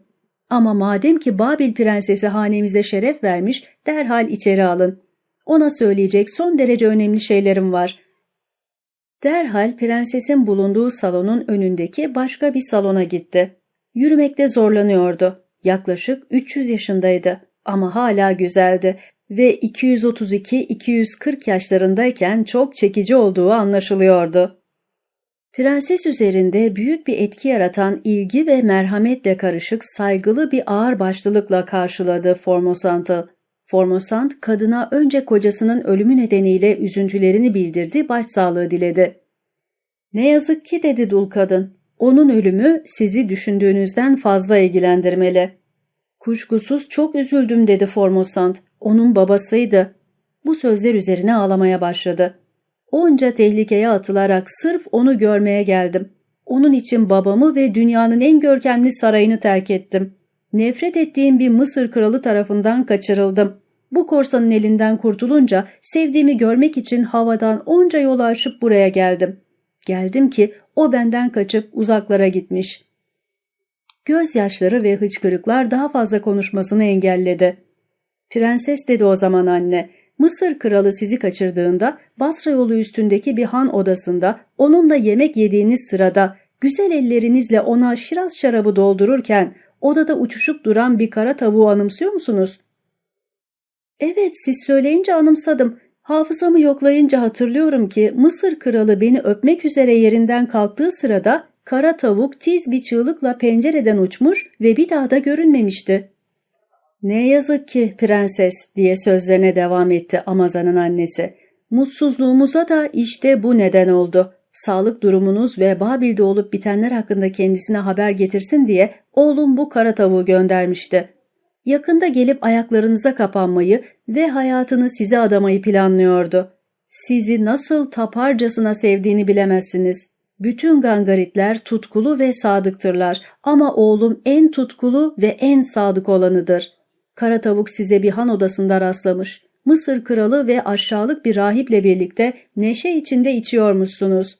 Nihayet Anka'yı öldüren ve oğlumun kendisine karşı büyük bir nefret beslediği bu hükümdara bir öpücük verdiğinizi görmüş. Kara tavuk bunu görünce haklı bir öfkeye kapılmış ve uğursuz aşkınıza ilenerek uçmuş. Bu sabah döndü ve her şeyi anlattı. Ama nasıl bir anda geldi Tanrım. Oğlum benimle birlikte babasının ve Anka'nın ölümüne ağlarken ve tam da kardeş çocukları olduğunuzu benden öğrendiği sırada. Aman Tanrım, kuzenim mi? Bu nasıl olabilir? Nasıl bir serüven sonucu? Neden? Hem bu kadar mutlu olacağım hem de onu gücendirecek kadar bahtsız ha. Oğlum söylediğim gibi sizinle yakın akrabadır, dedi Amazan'ın annesi. Birazdan size bunu kanıtlayacağım ama akrabam olurken oğlumu da elimden alıyorsunuz. Oğlum Mısır kralına verdiğiniz öpücüğün acısına dayanamaz. Halacığım diye haykırdı güzel Formosan. Size onun ve yüce Oromades'in üzerine yemin ederim ki bu uğursuz öpücük günahkar bir öpücük olmak şöyle dursun, tam tersine oğlunuza olan aşkımın kanıtıdır. Onun için babamın emirlerine itaat etmedim. Onun için Fırat'tan Ganj'a gidiyordum. Mısırlı iğrenç firavunun eline düştüğümde ancak onu aldatarak elinden kurtulabildim.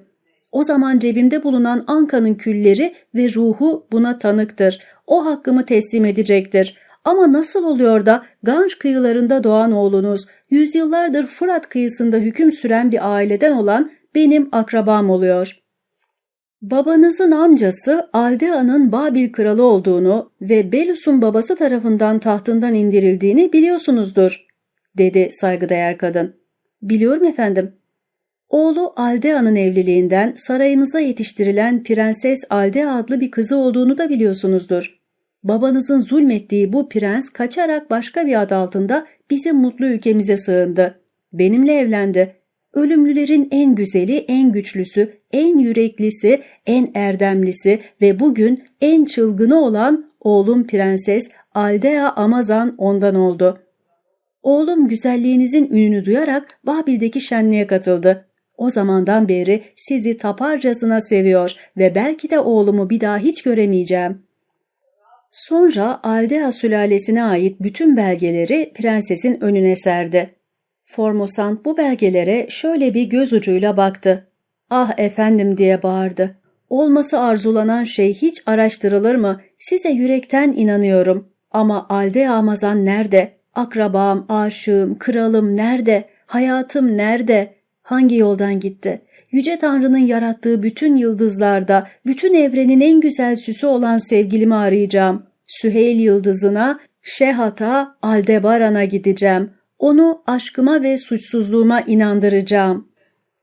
Anka, prensesin Mısır kralını aşkla öpmüş olduğu yolundaki kara tavuğun suçlamasının doğru olmadığına tanıklık etti. Ama Amaza'nın yanılgısına son vermek ve onu geri getirmek gerekiyordu. Anka bütün yollara kuşlar gönderdi. Tek boynuzları dört yana koşturdu. Nihayet Amaza'nın Çin yolunu tutmuş olduğu haberini aldı. Öyleyse Çin'e gidelim diye haykırdı prenses. Uzak bir yer değil, en fazla 15 gün içinde oğlunuzu geri getirmeyi umuyorum. Bu sözler üzerine Gangaritli anne ile Babil prensesi birbirlerine sarılıp birbirlerine içlerini döktüler ve içlerini çeke çeke ağladılar. Anka derhal altı tek boynuzun koşulduğu bir saltanat arabası emretti. Anne 200 süvari eri temin etti, yeğeni prensese ülkedeki elmasların en iyilerinden birkaç bin tane hediye etti. Kara tavuğun boş boğazlığının yol açtığı kötülüklere çok üzülen Anka, bütün kara tavukların ülkeyi terk etmesini emretti. O tarihten beri Ganj kıyılarında kara tavuk bulunmaz. 5. Bölüm Tek boynuzlar 8 güne kalmadan Formosant, Irla ve Anka'yı Çin'in başkenti Hambalık'a ulaştırdılar. Burası Babil'den daha büyük bir kentti ve tamamen farklı bir görkeme sahipti.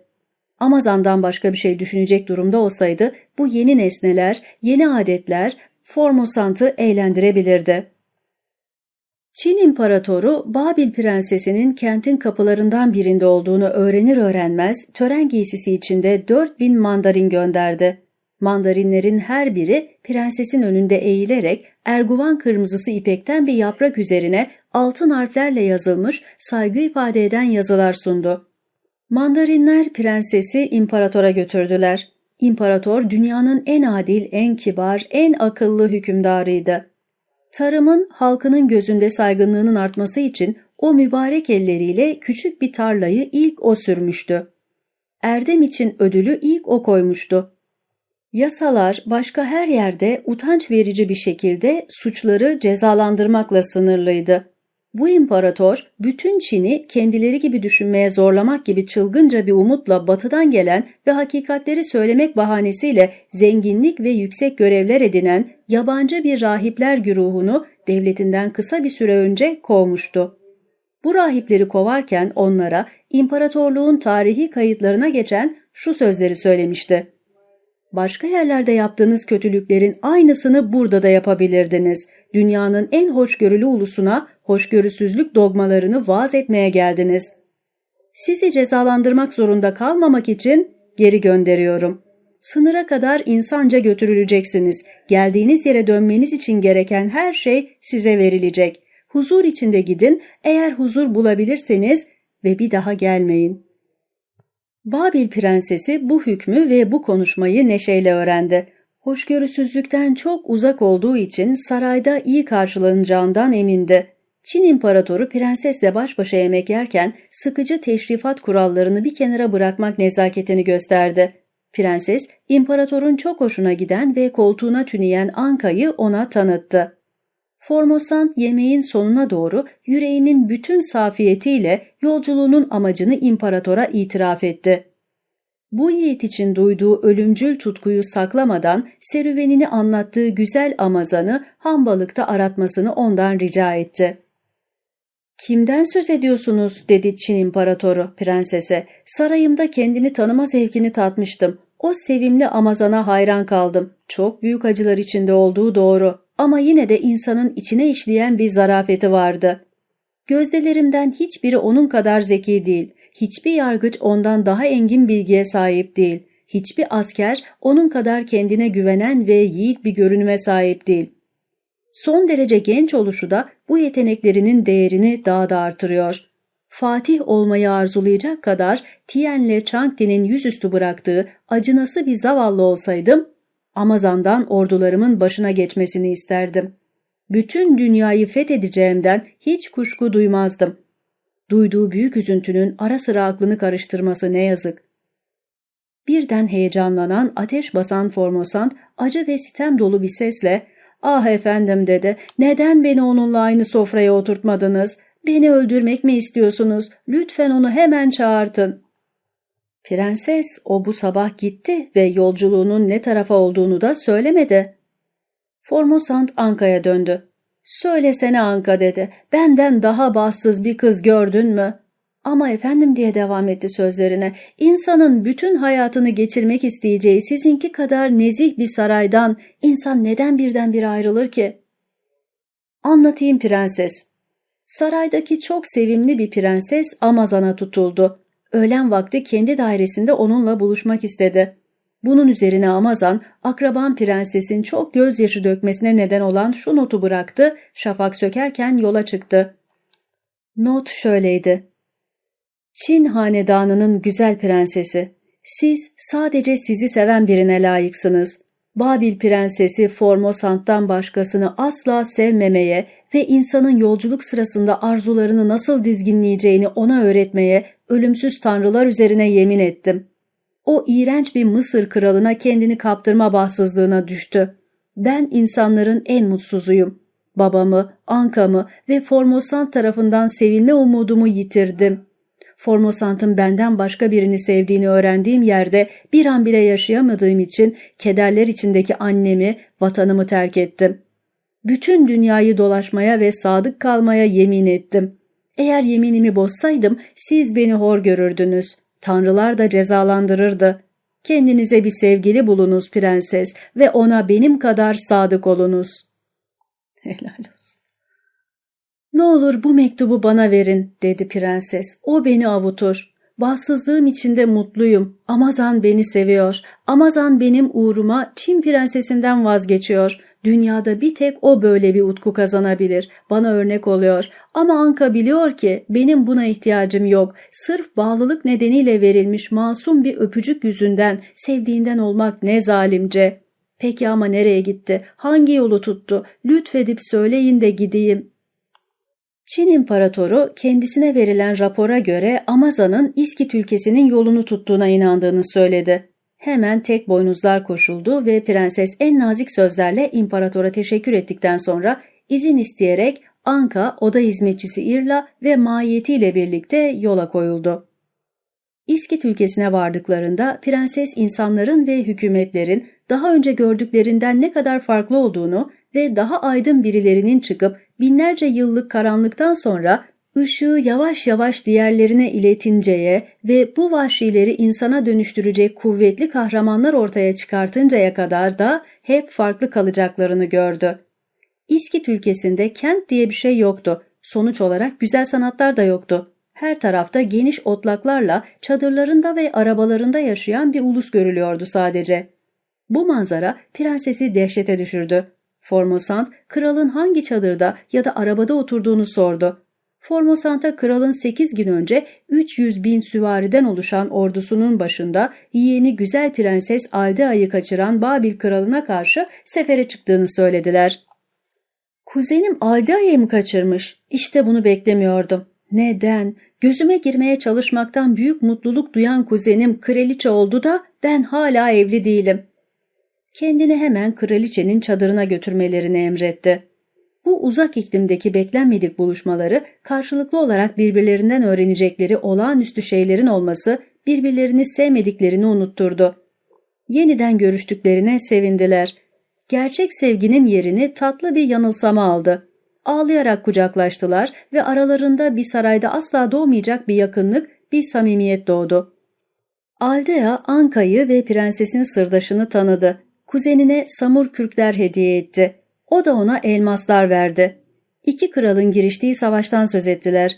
Dürüst iki insanın bir saatte çözebilecekleri bir uyuşmazlık yüzünden sırf keyifleri istediği için hükümdarların birbirlerini boğazlamaya gönderdiği insanların içinde bulunduğu duruma acıdılar.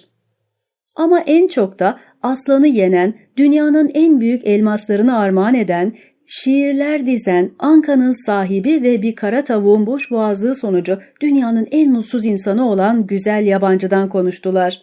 Canım kardeşim diyordu Aldea. Canım sevgilim diye haykırıyordu Formosant. Onu görmüş olmalısınız. Belki hala buradadır. Çünkü kuzenim o sizin kardeşiniz olduğunu biliyor. Çin kralından ayrıldığı gibi sizden de ansızın ayrılmış olamaz. Elbette onu gördüm diye yanıtladı Aldea. Tam dört günü benimle geçirdi. Ah kuzenim, kardeşim nasıl acınası bir durumda. Yanlış bir haber onu çılgına çevirmiş. Nereye gittiğini bilmeden dünyayı dolaşıyor. Deliliğinin derecesini anla ki bütün İskit ülkesinin en güzel kızının aşkını geri çevirdi. Ardında kızı umutsuzluğa sürükleyen bir mektup bırakarak dün buradan ayrıldı. Kimmerlerin ülkesine gitti. Tanrı'ya şükürler olsun diye haykırdı Formosant. Benim uğruma birini daha reddetmiş. Mutsuzluğumun tüm korku ve kaygılarıma üstün geldiği gibi mutluluğum da umutlarımı aştı.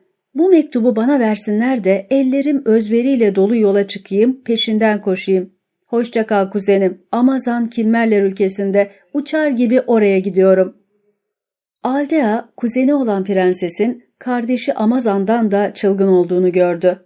Ama kendisi de bu salgın hastalığa yakalanmış, İskit kralı uğruna Babil sarayının zevk ve görkemini terk etmiş olduğu için ve kadınların her zaman aşkın yol açtığı çılgınlıklara karşı ilgi duyması nedeniyle Formosant'a gerçekten acıdı. Ona iyi yolculuklar diledi ve yeniden kardeşini görmek mutluluğuna ulaşacak olursa tutkusuna hizmet edeceğine söz verdi. Kimmerlerin ülkesi olarak geçen yer bugünkü Rusya'dır. 6. Bölüm Kısa süre içinde Babil prensesi ile Anka nüfusu gerçekte Çin'den daha az ama yüz ölçümü iki misli büyük, eskiden İskit ülkesine benzemekle birlikte başka ülkeleri aydınlatmakla övünen krallıklar kadar gelişmiş Kimmerlerin ülkesine vardılar. Birkaç günlük yürüyüşten sonra tahttaki imparatoriçenin güzelleştirdiği bir kente geldiler. Ama imparatoriçe kentte değildi. O sırada devletlerini kendi gözleriyle görmek, dertleri dinlemek, onlara çare bulmak, refahlarını artırmak ve eğitim öğretimi yaygınlaştırmak için Avrupa sınırlarından Asya sınırlarına kadar dolaşıyordu. Bu eski başkentin önde gelen görevlilerinden biri Babil prensesi ile Anka'nın gelişini öğrenince prensese saygılarını sunmaya ve onları şerefli konuğu olarak karşılamaya koştu. Kraliçelerin en kibarı ve en göz kamaştırıcısı olan efendisi elbette böyle önemli bir konuğa bizzat göstereceği saygının esirgenmemesinden dolayı ona minnet duyacaktı. Formosant'ı saraya yerleştirip kendini bilmez kalabalığı dağıttılar. Prensese ustalıkla hazırlanmış şölenler verdiler. Prenses dairesine çekildiğinde büyük bir doğal bilimci olan Kimmer Bey'i ile Anka uzun uzun görüştü. Anka ona Kimmerlerin ülkesinde eskiden seyahat ettiğini ve şimdi ülkeyi tanımakta zorlandığını itiraf etti. Bu kadar kısa bir sürede bu kadar büyük bir değişiklik nasıl meydana geldi diye sordu Anka. Daha 300 yıl önce burada bütün korkunçluğuyla vahşi bir doğadan başka bir şey görmemiştim. Şimdi ise her tarafta sanat, göz kamaştırıcı bir parlaklık, mutluluk ve nezaket görüyorum. Bu büyük esere bir tek kişi başladı dedi Kimmerli. Sonra bir kadın onu geliştirdi. Bir kadın Mısırlıların Isis'inden ve Yunanlıların Seres'inden daha büyük yasa koyucu oldu. Burada kastedilen kadın ikinci Katerina'dır. Bugüne kadar yasa koyucuların büyük çoğunluğu görüşlerini yönettikleri ülkelerle sınırlayan dar ve despotik kafa yapısına sahiplerdi. Her biri kendi halklarını dünyanın tek halkı, dünyanın geri kalan halklarını da düşman olarak görmüşlerdir. Bir tek bu halk için kurumlar oluşturmuş, sadece onun yararlanacağı adetler, sadece onun için bir din tesis etmişlerdir. Böylece taş yığınlarıyla ünlü Mısırlıları batıl inanışları serseme çevirip utanılacak bir hale düşürdü. Mısırlılar diğer ulusların dinsiz olduğuna inanıyor, onlarla hiç iletişim kurmuyorlardı. Bazen sıradan önyargıların üzerine çıkabilen saray dışında bir yabancının kullandığı bir tabaktan yemek yiyebilecek bir tek Mısırlı yoktu. Rahipleri zalim ve tutarsızdı. Toplumu bu kadar zor katlanılır yasalara boyun eğdirmektense yasaların hiç olmamasını ve sadece hak bilirliği ve haksızlığı yüreğimize kazıyan doğanın sesine kulak verilmesini tercih ediyorlardı. Bizim imparatoriçemiz bunun tam tersi bir ilkeyi benimsemiştir. Üzerinde bütün meridyenlerin birleştiği geniş ülkesinin bu farklı meridyenlerde yaşayan bütün halklarını göz önünde tutar. Yasalarının ilki bütün dinlere hoşgörü ve bütün hatalara anlayış göstermektir. O büyük dehasıyla mezhepler farklı olsa da ahlakın her yerde aynı olduğunu anladı. Bu ilkeye uygun olarak kendi ulusuyla dünyanın bütün ulusları arasında bağlar kurdu. Ve Kimmerler kısa bir süre içinde İskandinavlarla Çinlileri kardeşleri gibi göreceklerdir. İmparatoriçemiz daha fazlasını da yaptı. İnsanlar arasındaki en önemli bağ olan bu hoşgörünün komşuları arasında da kurulmasını istedi. Böylece yurdun anası ünvanını hak etti. Böyle devam ederse insan ırkının veli nimeti ünvanını da alacaktır. Ondan önce ne yazık ki çok güçlü olan insanlar yağmalamak ve atalarından miras kalmış toprakları onların kendi kanlarıyla sulamak için bilinmeyen ulusların üzerine katil sürüleri yolluyordu. Bu katillere kahramanlar deniyordu. Soygunculuklarının adı zaferdi. Bizim imparatoriçemizin zaferi başka türlüdür. O barış götürmek için insanların kendilerine zarar vermelerini önlemek, birbirlerini desteklemelerini sağlamak için ordular seferber etti. Onun sancakları dirlik düzenlik sancakları oldu. Efendim dedi Anka, 27.900 yıl ve 7 aydır bu dünyadayım. Bana anlattığınız şeylerle karşılaştırılabilecek bir tek şey görmedim henüz. Dostu Amazan'dan haber sordu. Kimmerli ona Çin'de ve İskit ülkesinde prensese anlatılanların aynısını anlattı. Amazan ziyaret ettiği saraylardan kadının biri karşı koyamayacağından korktuğu bir buluşma talep ettiğinde hemen kaçıyordu. Anka, Amazan'ın böylece sadakatini bir kez daha kanıtlamış olduğunu Formosant'a haber verdi. Amazan, prensesinin bundan haberdar olabileceğini asla düşünmeyeceği için bu sadakat çok şaşırtıcıydı. Amazan İskandinavya'ya gitmişti. Bu iklimlerde kendisi için çok yeni görüntülerle karşılaştı. Bu ülkede krallıkla özgürlük başka ülkelerde görülmeyen bir uyumla bir arada bulunuyordu. Çiftçiler de yasama görevine krallığın ileri gelenleri kadar katılıyordu. Genç bir prens özgür bir ulusu yönetmeye layık olduğunun işaretlerini veriyordu. Bir başka ülkede, burası Danimarka, daha tuhaf bir şeyle karşılaştı. Halkıyla yaptığı anlaşmaya göre ülkesini tek başına istediğince yönetmeye hak kazanmış bir kral, kralların en genci ve en adiliydi. Sarmatların ülkesinde, burası da Polonya, Amazan tahtta bir filozofun oturduğunu gördü. Ona anarşinin kralı denebilirdi. Çünkü o her biri bir tek sözüyle tüm diğerlerinin kararını ortadan kaldırabilen yüz bin küçük kralın başkanıydı. Ayosolos yani rüzgar tanrısı durmaksızın birbirleriyle mücadele eden bütün rüzgarları zapt etmede bu hükümdarın düşünme biçimlerini uzlaştırmada çektiği kadar zahmet çekmemiştir. Durdurak bilmeden esen bir fırtınanın ortasında kalmış bir gemiyi yönetiyordu. Ama gemi dayanıyordu çünkü prens usta bir kaptandı. Kendi yurdundan bu kadar farklı bütün bu ülkeleri dolaşırken Formosant'ın Mısır kralına verdiği öpücükten ötürü hala çok üzgün olan ve prensese eşsiz ve sarsılmaz bir sadakat örneği göstermekte son derece azimli olan Amazan karşısına çıkan kısmetleri sürekli reddediyordu. Babil prensesi Anka ile birlikte her yerde Amazan'ın izini takip ediyordu. Biri dolaşmaktan usanmıyor, öteki onu izlemeyi bir an bile bırakmıyor ve sadece bir iki gün farkla onu ellerinden kaçırıyorlardı. Böylece bütün Cermenya'yı kat ettiler. Akıl ve felsefenin kuzeyde ulaştığı düzeye hayran kaldılar.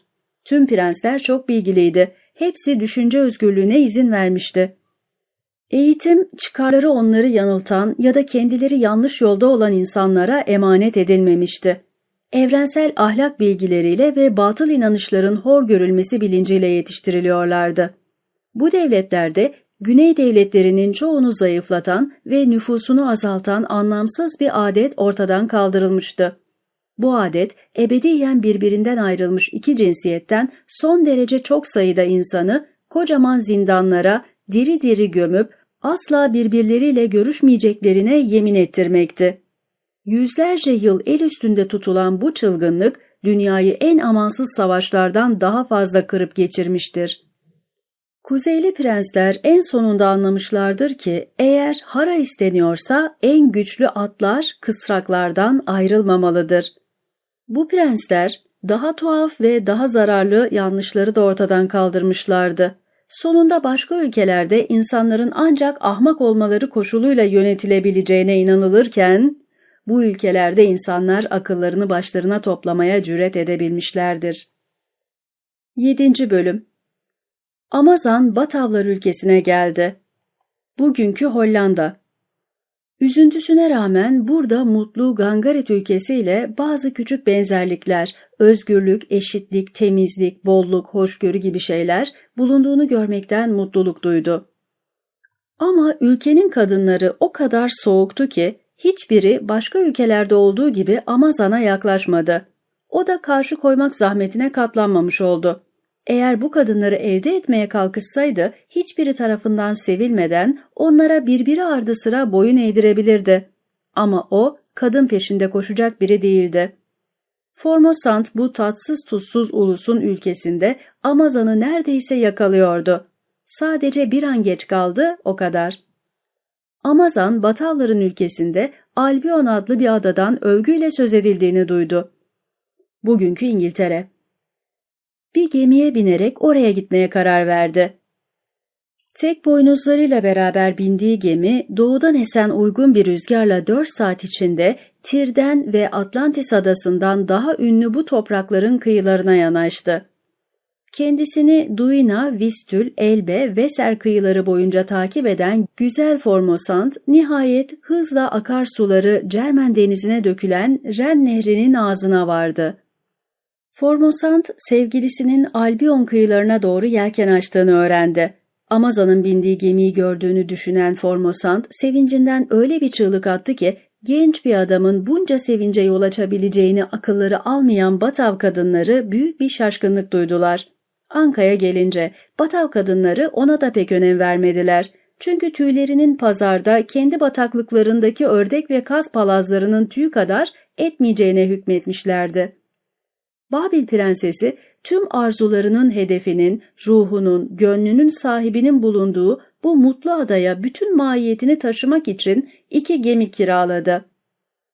Tam sadık ve bassız Amazan Albion kıyılarına ayak basarken birdenbire batıdan uğursuz bir rüzgar koptu.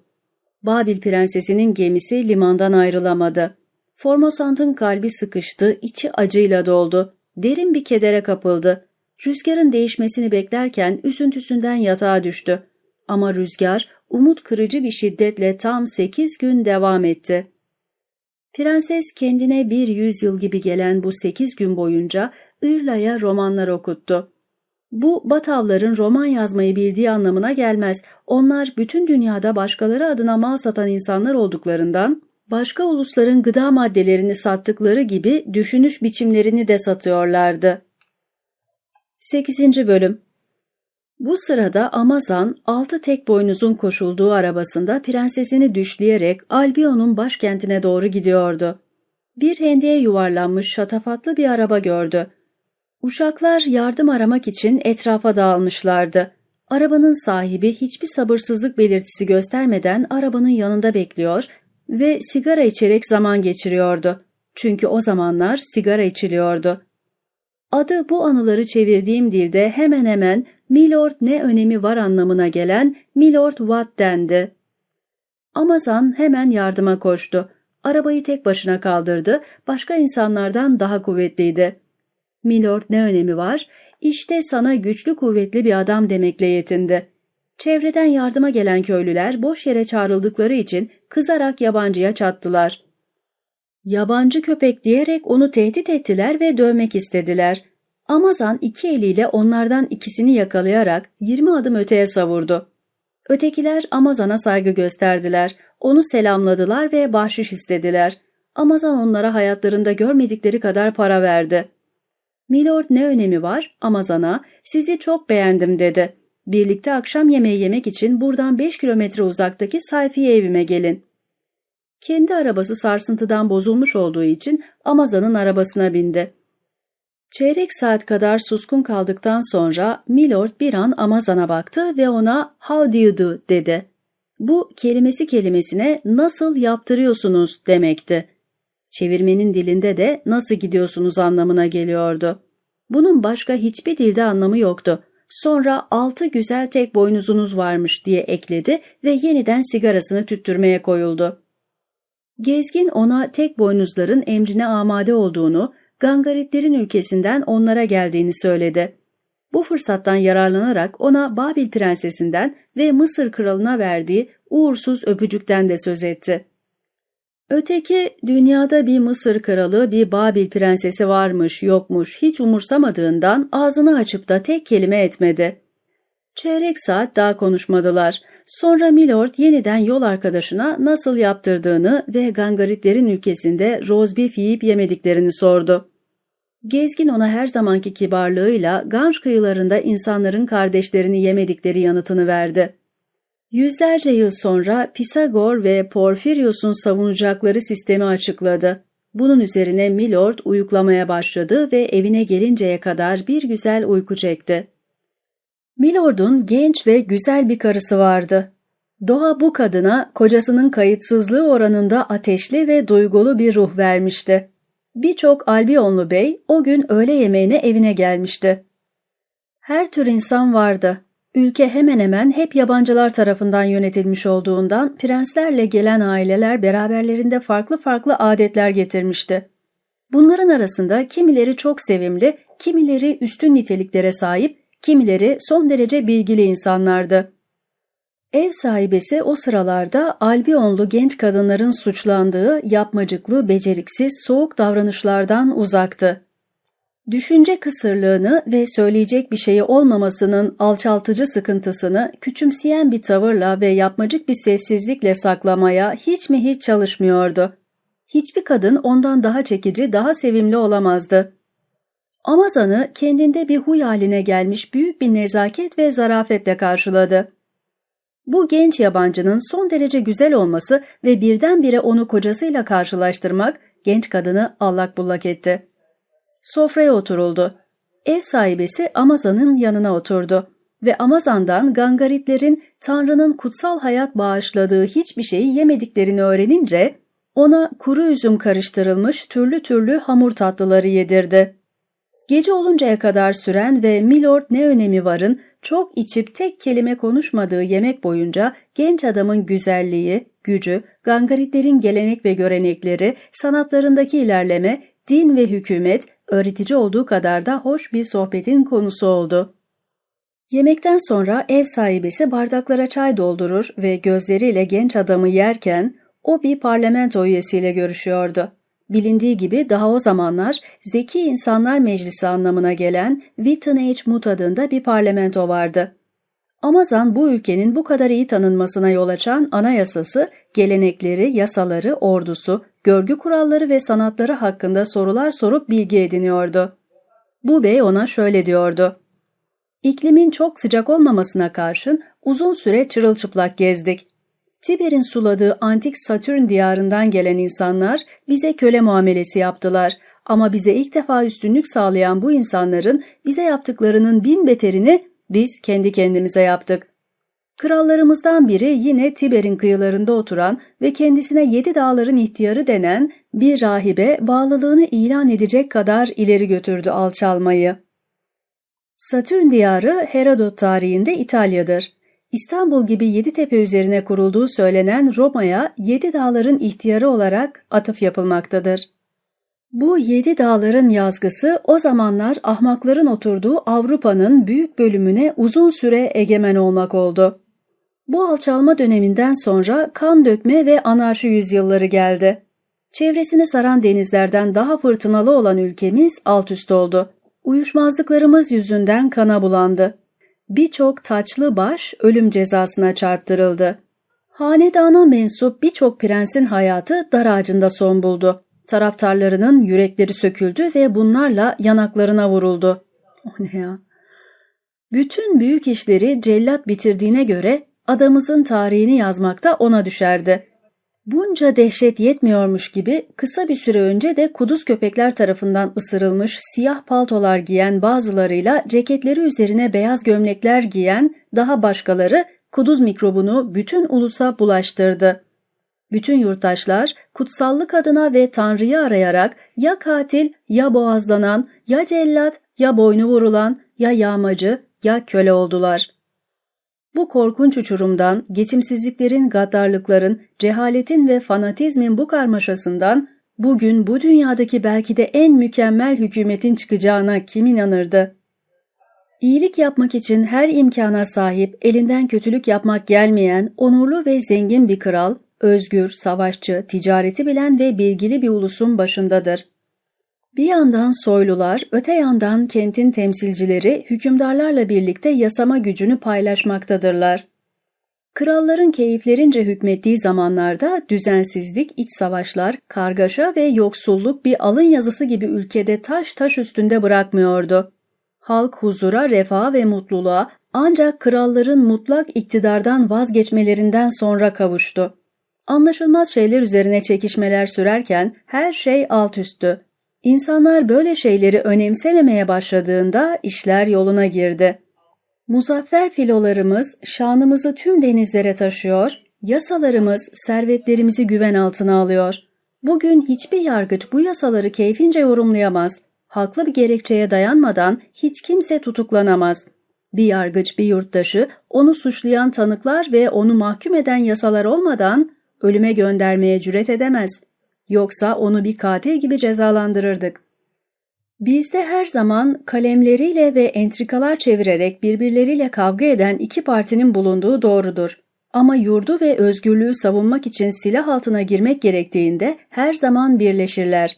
Bu iki parti birbirlerini kollar, birbirlerinin kutsal yasaları çiğnemelerini önlerler, birbirlerinden nefret eder ama devleti severler.'' Bunlar aynı kadının isteklerini yerine getirmeye çalışan kıskanç aşıklardır.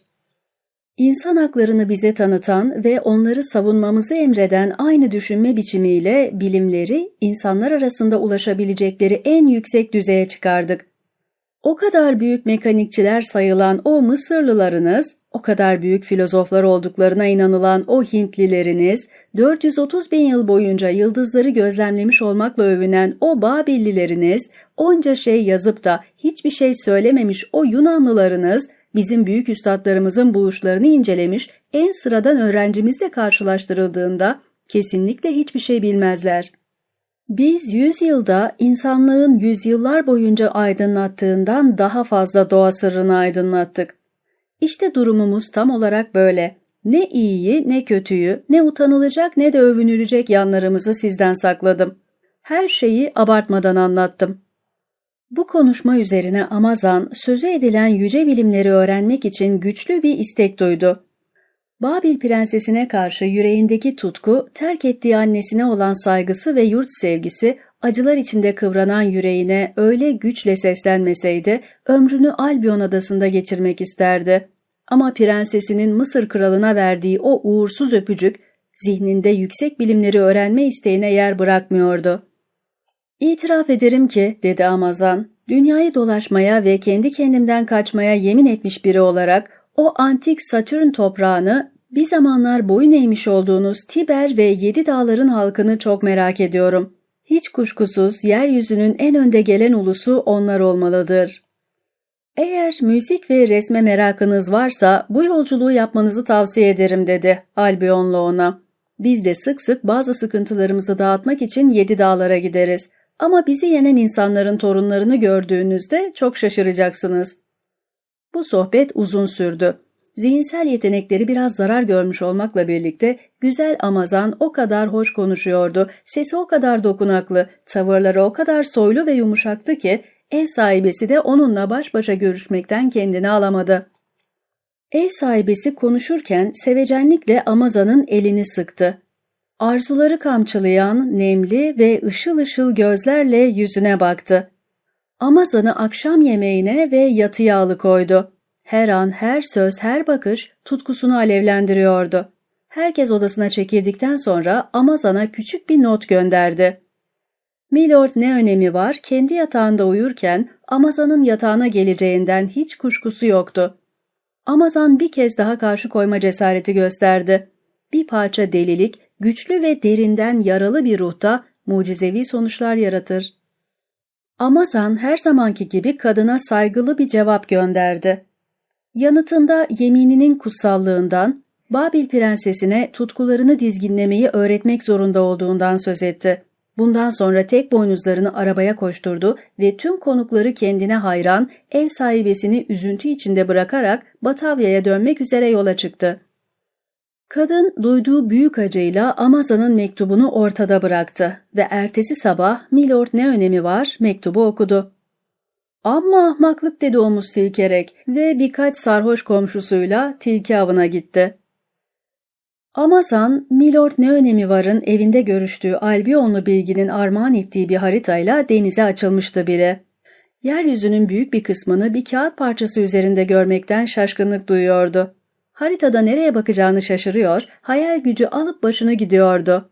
Rene, Tuna'ya, Tirol Alplerine ve Yedi Dağlar ülkesine varmadan önce geçmesi gereken, o zamanlar başka adları olan ülkelere bakıyordu. Ama bakışlarını daha çok Gangaritler ülkesine, sevgili prensesini gördüğü Babil'e ve prensesin Mısır kralına o uğursuz öpücüğü verdiği Basra'ya çeviriyordu. İç geçiriyor, gözyaşı döküyordu ama kendisine küçük çapta bir evren armağan eden Albionlu'nun Times kıyılarında yaşayan insanların Nil, Fırat ve Ganj kıyılarında yaşayanlardan bin defa daha bilgili olduğunu söylerken haksızlık etmediğini kabul ediyordu. Amazon Batavya'ya dönerken Formosant yelkenlerini fora ettiği iki gemisiyle Albion'a doğru uçar gibi yol alıyordu. Amazon'un gemisiyle Formosant'ınki karşılaştı. Neredeyse birbirlerine değiyordu. İki aşık birbirlerine çok yakındı ama bundan haberleri yoktu. Ah bir bilselerdi. Ama zalim yazgı buna izin vermedi. 9. Bölüm Amazon, Batavya'nın düz ve bataklık topraklarına ayak basar basmaz Yedi Dağlar kentine gitmek üzere yıldırım gibi yola koyuldu. Cermanya'nın kuzey bölgesinden geçmek gerekiyordu. Burada her 6 kilometrede bir, bir prens, bir prenses, nedimeler ve baldırı çıplaklar bulunuyordu. Amazan bu kadınların ve bu nedimelerin Cermenlere has bir içtenlikle kendisine karşı gösterdikleri yakın ilgiye ve hafifliklere çok şaşırıyor, bu ilgiye hiç karşılık vermiyor ve onları büyük bir nezaketle reddediyordu. Alpleri açtıktan sonra Dalmaçya denizinde bir gemiye bindi. Daha önce gördüğü kentlerin hiçbirine benzemeyen bir kentte karaya çıktı. Deniz kentin sokaklarını oluşturuyordu ve evler su içine kurulmuştu. Kendi süsleyen az sayıdaki alan çift yüzlü erkekler ve kadınlarla doluydu. Bu yüzlerden biri doğanın onlara verdiği yüz, diğeri de onun üstüne tuttukları kötü boyanmış bir kartondu. Öyle ki bütün ulus hayaletlerden oluşmuşa benziyordu. Bu ülkeye gelen yabancılar başka yerlerde bere ve ayakkabı satın aldıkları gibi burada da her şeyden önce kendilerine bir yüz satın almakla işe başlıyorlardı. Amazon doğaya karşı bu modayı hor gördü ve doğal haliyle insanların arasına karıştı. Kentte kayıtlı 12 bin kız vardı. Bunlar bir ulusu her zaman zenginleştirmiş en karlı ve en hoş ticaretle uğraşarak devlete yararlı oluyorlardı. Diğer tüccarlar büyük masraflarla ve büyük tehlikeleri göze alarak doğuya kumaş gönderiyordu. Bu güzel tüccarlarsa hiçbir tehlikeyi göze almadan durmadan yenilenen çekiciliklerinin ticaretini yapıyorlardı. Hepsi içlerinden birini seçmesi için gelip güzel Amazan'a göründü. Amazan eşsiz Babil prensesinin adını anarak ve onun bu 12 bin Venedikli kızın hepsinden güzel olduğuna dair ölümsüz tanrılara yeminler ederek hemen oradan kaçtı. Seni soylu düzenbaz diye haykırıyordu coşkuyla. Sana sadakatin ne demek olduğunu öğreteceğim. Sonunda Tiber Nehri'nin boz bulanık suları, pis kokulu bataklıklar, kuru ve güneş yanığı tenlerini gösteren yırtık pırtık giysiler içinde sıska ve solgun benizli tek tük insanlar göründü. Bunlar Amazon'a yerkürenin büyük bir bölümünü fethedip yönetmiş kahramanların ve yasa yapıcıların kenti olan Yedi Dağlar kentinin kapısında olduğunu bildirdiler. Zafer kapısında kahramanların kumanda ettiği 500 tabur ve senatoda yeryüzünün uyacağı yasaları yapan yarı tanrılardan bir meclis bulunacağını düşünmüştü. Ordu namına bula bula güneşten korunmak için şemsiyeyle silahlanmış 30 kadar kopuk buldu. Babil'deki tapınaklar kadar olmasa bile gözlerine güzel görünen bir tapınağa girdiğinde kadın sesli erkekler tarafından söylenen şarkılar duyarak oldukça şaşırdı. Ne de güzel bir ülkeymiş bu eski Satürn toprakları, dedi. Yüzleri olmayan insanların bulunduğu bir kent gördüm, şimdi de erkek sesine ve sakalına sahip olmayan erkeklerin bulunduğu bir kent. Ona bu şarkıcıların artık erkek olmadıklarını, sesleri inanılmaz derecede saygın insanların hoşlarına gitsin diye erkekliklerinden edildiklerini söylediler. Amazan bu sözlerden hiçbir şey anlamadı. Bu beyler ondan şarkı söylemesini rica ettiler her zamanki zarafetiyle bir gangarit havası okudu. Çok güzel bir tenor sesi vardı.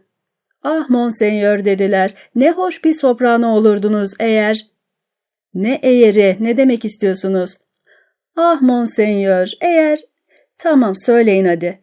Eğer sakalınız olmasaydı. O zaman geleneklerine göre söz konusu şeyi oldukça eğlenceli bir şekilde ve gülünç hareketlerle anlattılar. Amazan büsbütün şaşırdı. Çok seyahat ettim ama dedi, böyle inanılmaz bir şeyden söz edildiğini hiç duymadım. Epeyce şarkı söylendikten sonra Yedi Dağların ihtiyarı büyük bir kortej eşliğinde tapınağın kapısına gitti. Artık konuşulmayan bir dilde kente ve dünyaya dedi ve baş parmağı yukarıda iki parmağını ileri uzatıp diğer iki parmağını bükerek havayı dörde böldü. İki parmağın nasıl da bu kadar ileri uzanabileceğini Gangarid'in aklı almıyordu. Hemen ardından Amazan dünyanın efendisinin önünden bütün mahiyetinin tek sıra halinde geçtiğini gördü. Bu kortej kimisi kırmızı, kimisi mor giysiler giymiş ağırbaşlı insanlardan oluşuyordu. Hemen hepsi geçerken tatlı bakışlarla Amazan'ı süzüyor, başlarıyla onu selamlıyor ve birbirlerine ''Ne güzel çocuk, ne yakışıklı çocuk'' diyorlardı. Meslekleri yabancılara kentin görmeye değecek yerlerini gezdirmek olan Saint Antoine tarikatı üyelerinden bazıları bir katırcının bile içinde bir gece geçirmek istemeyeceği ama bir zamanlar egemen bir ulusun büyüklüğüne layık anıtlar olan viraneleri gezdirmeye koştular. Ayrıca birer şaheser olarak gördüğü 200 yıllık tablolar en az 2000 yıllık heykeller gördü. Hala böyle eserler vermeye devam ediyor musunuz? Hayır majesteleri diye yanıtladı gayretkeş biri.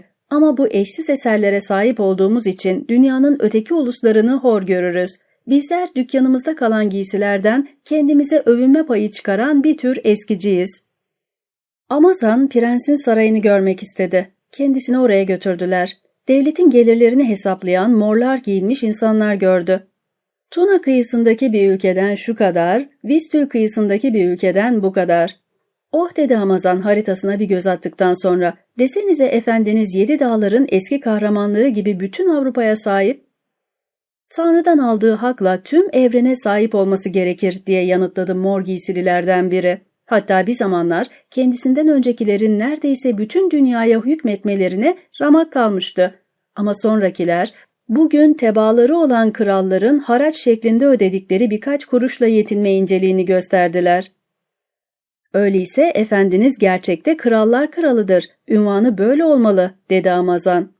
Hayır ekselansları, onun ünvanı hizmetkarlar hizmetkarıdır. O başlangıçta balıkçı ve kapıcıydı. Saygıdeğer efendimizin armasının anahtar ve balık ağı olmasının sebebi budur ama her zaman krallara emir verir. Kelt ülkelerinden birinin kralına onun boyun eğdiği 101 emir göndereli çok olmadı. Öyleyse bu 101 buyruğa uyulması için balıkçınız 5-600 bin asker göndermiş olmalı, dedi Amazan. Hayır ekselansları, saygıdeğer efendimiz yeterince zengin değildir. 10 bin askerin bile aylığını ödemeye gücü yetmez ama diğer ülkelere dağılmış 500 bin kutsal peygamberi vardır. Tek tabii ki halkların sırtından beslenen bütün peygamberler Tanrı'dan aldıkları yetkiyle efendilerinin bütün kilitleri özellikle de kasaların kilitlerini açabileceğini ilan ederler. Sözünü ettiğim kralın düşüncelerini açtığı Normandiyalı bir rahip, onu hiç karşı çıkmadan efendimin 101 fikrine boyun eğmeye ikna etti. Çünkü bilmeniz gerekir ki yedi dağların ihtiyarının ayrıcalıklarından biri de söylemek ya da yazmak lütfunda bulunduğu her şeyde haklı olmaktır. Tanrım dedi Amazan, eşi bulunmaz bir adammış o. Sofrasında bulunmayı çok isterdim. Ekselansları bir kral da olsanız onun sofrasına oturamazsınız. Sizin için bütün yapabileceği kendi sofrasının yanında size çok daha küçük ve çok daha alçak bir sofra hazırlatmaktır. Ama onunla konuşmak şerefine ermek istiyorsanız bana vermek inceliğinde bulunacağınız yüklü bir bahşiş karşılığında huzura kabul edilmenizi kendisinden talep ederim. Seve seve dedi Gangarit. Sizi yarın huzura çıkartacağım dedi mor giysili adam. Saygıyla eğildi. Üç defa yere diz çöküp yedi dağların ihtiyarının ayaklarını öpeceksiniz dedi. Bu sözler üzerine Amazan öyle bir gülme krizine tutuldu ki az kalsın boğuluyordu. Göğsünü tutarak oradan çıktı ve kaldığı konağa giderken yol boyunca gözlerinden yaşlar gelene kadar güldü. Konağa öğle yemeğinde 20 köse ile 20 kemancı gelip konser verdi. Günün geri kalan kısmında kentin önemli kişileri gelip gönlünü çelmeye çalıştılar. Bu beyler yedi dağların ihtiyarını ayaklarını öpmekten daha tuhaf önerilerde de bulundular.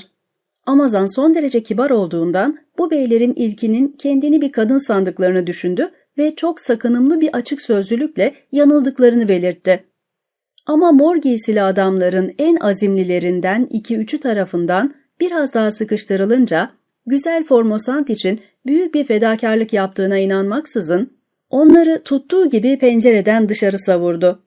Dünyanın efendilerinin kentini yaşlı bir adamın ayak parmaklarını sanki yanağı ayak parmaklarıymış gibi öpmek gereken ve genç adamlarına ancak çok tuhaf törenlerle yaklaşılabilen bu kenti alelacele terk etti.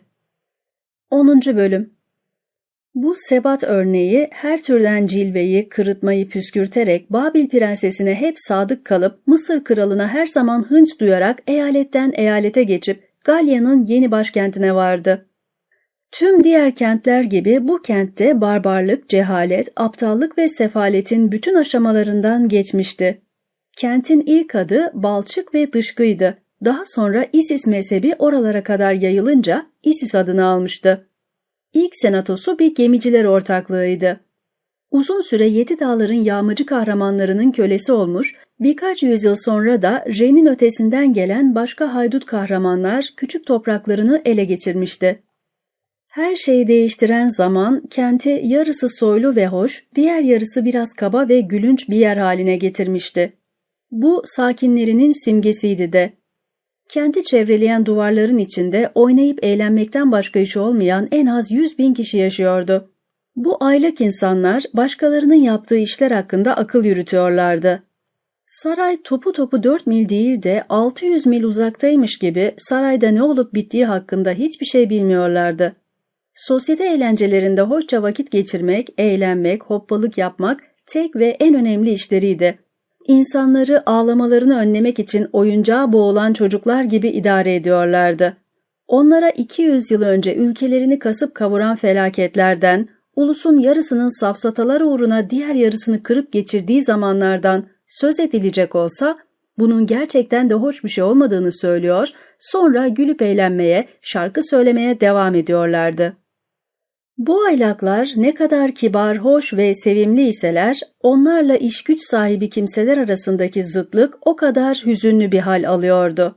İş güç sahibi ya da öyle olduğunu söyleyen bu kimseler arasında sadece görünüşleri bile insanları hüzünlendiren, biraz itibar uğruna ellerinden gelse ülkeyi alt üst edecek yarı zırva yarı düzenbaz, iç karartıcı fanatik bir güruh vardı.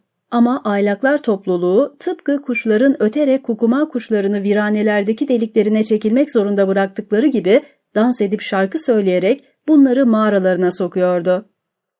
Daha az sayıdaki başka bir grupta insanın doğal duygularının ürküye kapılarak karşı çıktığı barbar adetlerine sıkı sıkıya sarılmışlardı. Bunlar kurtların kemirdiği eski kayıtlara göre hareket ediyordu sadece. Bu kendi kendine düşünmeye cesaret edememe ve düşünmenin bilinmediği zamanların döküntüleri arasından fikirler bulma alışkanlığı yüzünden zevk kentlerinde tüyler ürpertici alışkanlıklar hüküm sürüyordu. Bu nedenle suçlarla cezalar arasında bir oran yoktu. Bazen işlemediği bir suçu söyletmek için suçsuz bir insanı ölümü binlerce defa tercih edeceği işkencelere uğratıyorlardı. Genç bir adamın düşüncesizliğini, insanları zehirleyen ya da anasını babasını öldüren birini cezalandırır gibi cezalandırıyorlardı. Aylaklar yürek parçalayıcı çığlıklar atıyor, ertesi gün bir daha bunun sözünü etmeyip sadece modadan konuşuyorlardı. Bu insanlar bir yüzyıl akıp giderken güzel sanatların akla gelmeyecek kadar gelişip yetkinleştiğini görmüştü. Yabancılar tıpkı Babil'de olduğu gibi büyük mimari anıtları, olağanüstü bahçeleri, heykel ve resimde başarılan ulu eserleri gelip hayranlıkla izliyorlardı. Kulağa uğramadan doğrudan ruha ulaşan bir müzikle kendilerinden geçiyorlardı. Ulus gerçek şiiri yani doğal ve ahenkli olan, akla olduğu kadar yüreğe de hitap eden şiiri ancak bu mutlu çağda tanıdı. Yeni söylem biçimleri olağanüstü güzelliklerin ortaya çıkmasına yol açtı. Özellikle tiyatro, hiçbir ulusun eşini benzerini yaratamadığı başyapıtlarla çınladı. Sonunda sağ beğeni tüm mesleklerde yaygınlaştı. Öyle ki din adamları arasından bile iyi yazarlar çıktı. Başarı ve utkunun başları göğe değen bunca çelenge çok geçmeden çorak topraklarda kurudu. Geriye yeşili soğuk ve hastalıklı yapraklarıyla bir avuç çelenk kaldı. Yaptığı işi baştan sağma yapmanın kolaylığı, iyi yapmaya karşı gösterilen tembellik, güzelliğe doymak ve tuhaflıktan haz almak çöküşü getirdi. Kendini gösterme merakı barbarlık dönemlerini geri getiren sanatçıları kolladı. Yine bu kendini gösterme merakı gerçek yeteneklere eziyet ederek onları yurtlarından ayrılmaya zorladı. Eşek arıları bal arılarını kaçırdı. Artık ne gerçek sanat kalmıştı ortada ne gerçek deha. Yetenek geçmiş yüzyılın yetenekleri üzerinde yerli yersiz yargılarda bulunmaktan ibaretti. Bir meyhanenin duvarlarına resim çiziktiren kötü bir ressam, büyük ressamların tablolarını bilgiç bilgiç eleştiriyor, birkaç satır yazı karalayanlar büyük yazarların yapıtlarını yerin dibine batırıyorlardı. Cehaletin ve zevzekliğin kiralık kalemleri de vardı. Farklı adlar taşıyan yüzlerce kitapta hep aynı şeyleri yazıyorlardı. Her taraf ya sözlük ya broşür doluydu. Din adamı bir gazeteci haftada iki defa halkın varlığından habersiz olduğu birkaç deli hakkında ve bir takım dolandırıcıyla sürtüğün sefil meskenlerinde gerçekleştirdikleri olağanüstü mucizeler hakkında anlaşılmaz karma karışık şeyler yazıyordu. Öfke ve açlıktan ölmek üzere olan karalar giyinmiş daha başka sabık din adamları yazdıkları yüzlerce yazıda insanları aldatmalarına izin verilmemesinden bu hakkın sadece gri giysiler içindeki tekelere tanınmış olmasından yakınıyorlardı. Bazı yüksek rütbeli din adamları ona buna kara çalan yergi yazıları yayımlıyorlardı. Amazan bütün bunları bilmiyordu. Öğrendiğinde ise kafası hep Babil prensesiyle, Mısır kralıyla ve üzüntüyle dolaştığı ülkelerde kadınların kendisine gösterdiği yakınlığı hor görme konusundaki sarsılmaz yeminiyle dolu olduğundan pek dert etmeyecekti. İnsanlara has doğal merakı en ileri sınırlarına vardıran, ağır başlılıktan uzak, cahil ayak takımı uzun süre tek boynuzların çevresinde dört döndü. Daha sağduyulu olan kadınlar, Amazan'ı görmek için kaldığı konağın kapılarını zorladı. Amazan ev sahibine ilkin saraya gitmek istediğini ifade etti ama tesadüfen orada bulunan aylak takımından zevk ehli bazı insanlar sarayın artık moda olmaktan çıktığını, zamanın çok değiştiğini ve eğlencenin yalnızca kentte olduğunu söylediler. Aynı akşam zekası ve yetenekleri ülkenin sınırları dışında da tanınan, Amazan'ın da ziyaret ettiği bazı ülkeleri dolaşmış olan bir kadının sofrasına davet edildi. Amazan bu kadından ve evinde toplanmış insanlardan çok hoşlandı. Samimiyet burada terbiye sınırları dışına çıkmıyor, neşe gürültüye kurban gitmiyor, bilgi bıkkınlık vermiyordu ve düşünme biçimi özentili değildi. Sık sık bazılarınca haksız olarak kullanılıyor olsa da Amazan zevk ehli adının boş bir laf olmadığını anladı. Ertesi gün daha zevk düşkünü bir toplulukla birlikte yemek yedi. Amazan davetlilerden ne kadar hoşlandıysa onlar da kendisinden o kadar hoşlandı. Ülkesinin ıtırlı bitkilerinin hafif ateşte yavaş yavaş eriyip etrafı enfes kokularla doldurması gibi Amazan ruhunun yumuşayıp çözüldüğünü hissetti. Yemekten sonra Amazan'ı en kıskandıkları dinleyicileri ellerinden alındığı için din adamlarınca kıskanan büyüleyici bir gösteriye götürdüler. Bu gösteri hoş dizelerden, nefis şarkılardan, ruhun devinimlerini ifade eden danslardan ve gözleri tutsak edip büyüleyen görüntülerden oluşuyordu. Birçok eğlence türünü bir araya getiren bu eğlence yabancı bir adla tanınıyor, eskiden yedi dağların dilinde çalışma, hizmet, hüner, girişim, görev anlamlarına gelen opera adıyla biliniyordu. Amazan bu gösteriden çok hoşlandı. Özellikle bir kız tatlı sesi ve zarif tavırlarıyla onu büyüledi. Gösteriden sonra yeni dostları bu iş kızını Amazan'la tanıştırdı. Amazan kıza bir avuç elmas hediye etti. Kız bunun için o kadar minnettar kaldı ki günün geri kalan kısmında Amazan'ın yanından ayrılamadı. Akşam yemeğini kızla beraber yedi ve yemek sırasında ölçülü davranma kararını unuttu. Yemekten sonra da güzelliğe karşı her zaman duyarsız kalma ve baştan çıkarma girişimlerine yüz vermeme konusundaki yemini aklından çıktı. İnsan zayıflığına mükemmel bir örnek. Güzel Babil prensesi o sırada ankası, oda hizmetçisi İrla ve tek boynuzlara binmiş 200 gangarit süvarisiyle kente giriyordu. Kapıların açılması için oldukça uzun beklemek gerekti.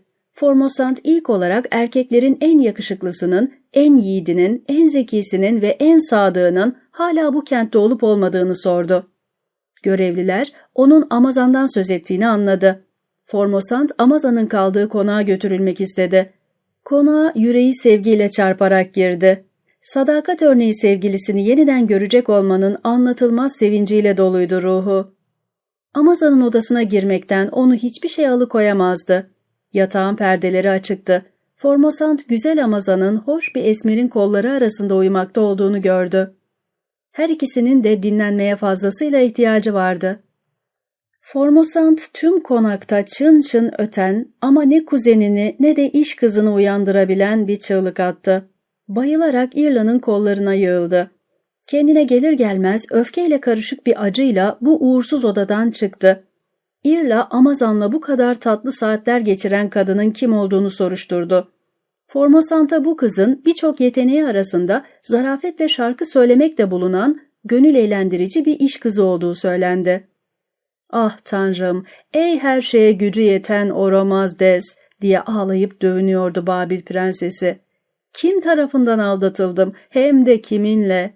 Uğruma onca prensesi reddeden kişi demek Galyalı bir sürtük uğruna beni bıraktı. Böyle bir hakaretten sonra artık yaşayamam. Hanımım dedi İrla. Gençler dünyanın her tarafında böyledirler. Gökten inmiş bir meleğe bile aşık olsalar bazen bir oyuncu parçası için ona ihanet ederler. Oğlan oldu dedi prenses. Artık dünyada yüzünü görmek istemem. Tek boynuzlarım koşulsun hemen gidelim buralardan. Anka hiç değilse Amazan uyanıncaya ve onunla görüşünceye kadar beklemesi için prensese yalvarıp yakardı. O bunu hak etmiyor dedi prenses. Bunu yaparsanız onurumu fena halde yaralarsınız. O zaman ona sitem etmenizi rica ettiğimi ve onunla barışmak istediğimi düşünür.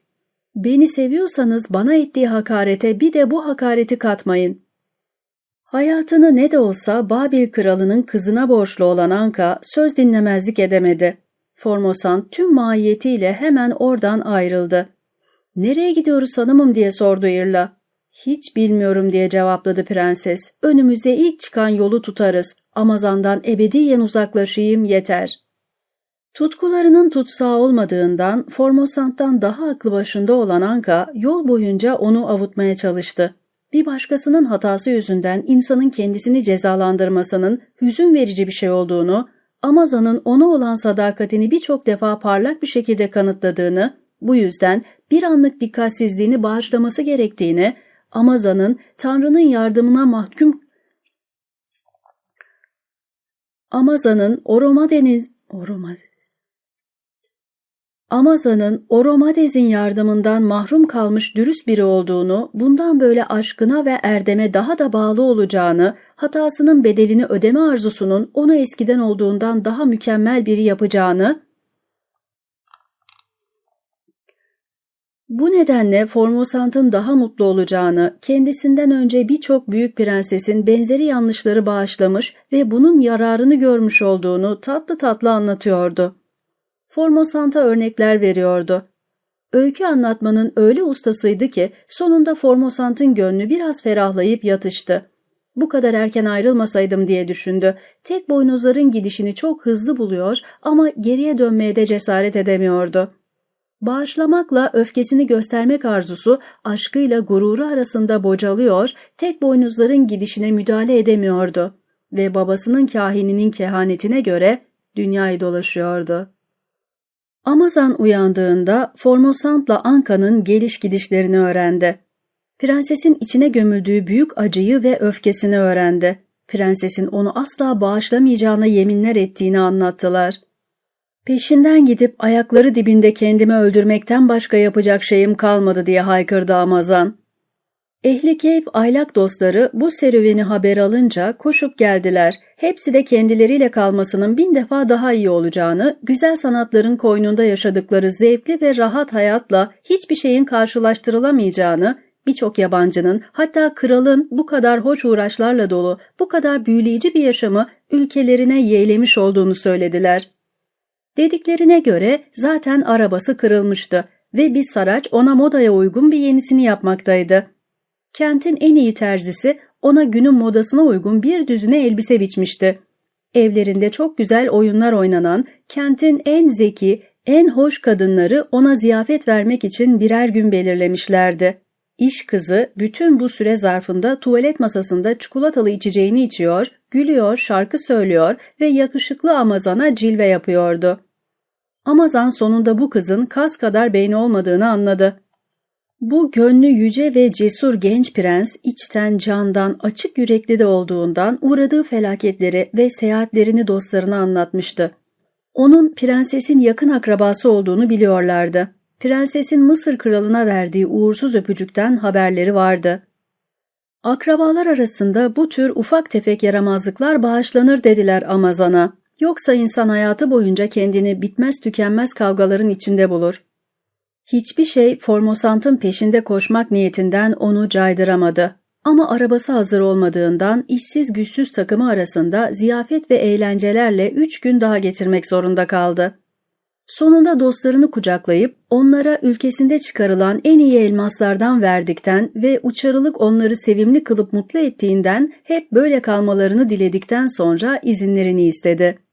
Cermenler Avrupa'nın yaşlılarıdır diyordu. Albiyonlular yetişkin insanlar, Galyalılarsa çocuk ve ben çocuklarla oynamaktan hoşlanıyorum.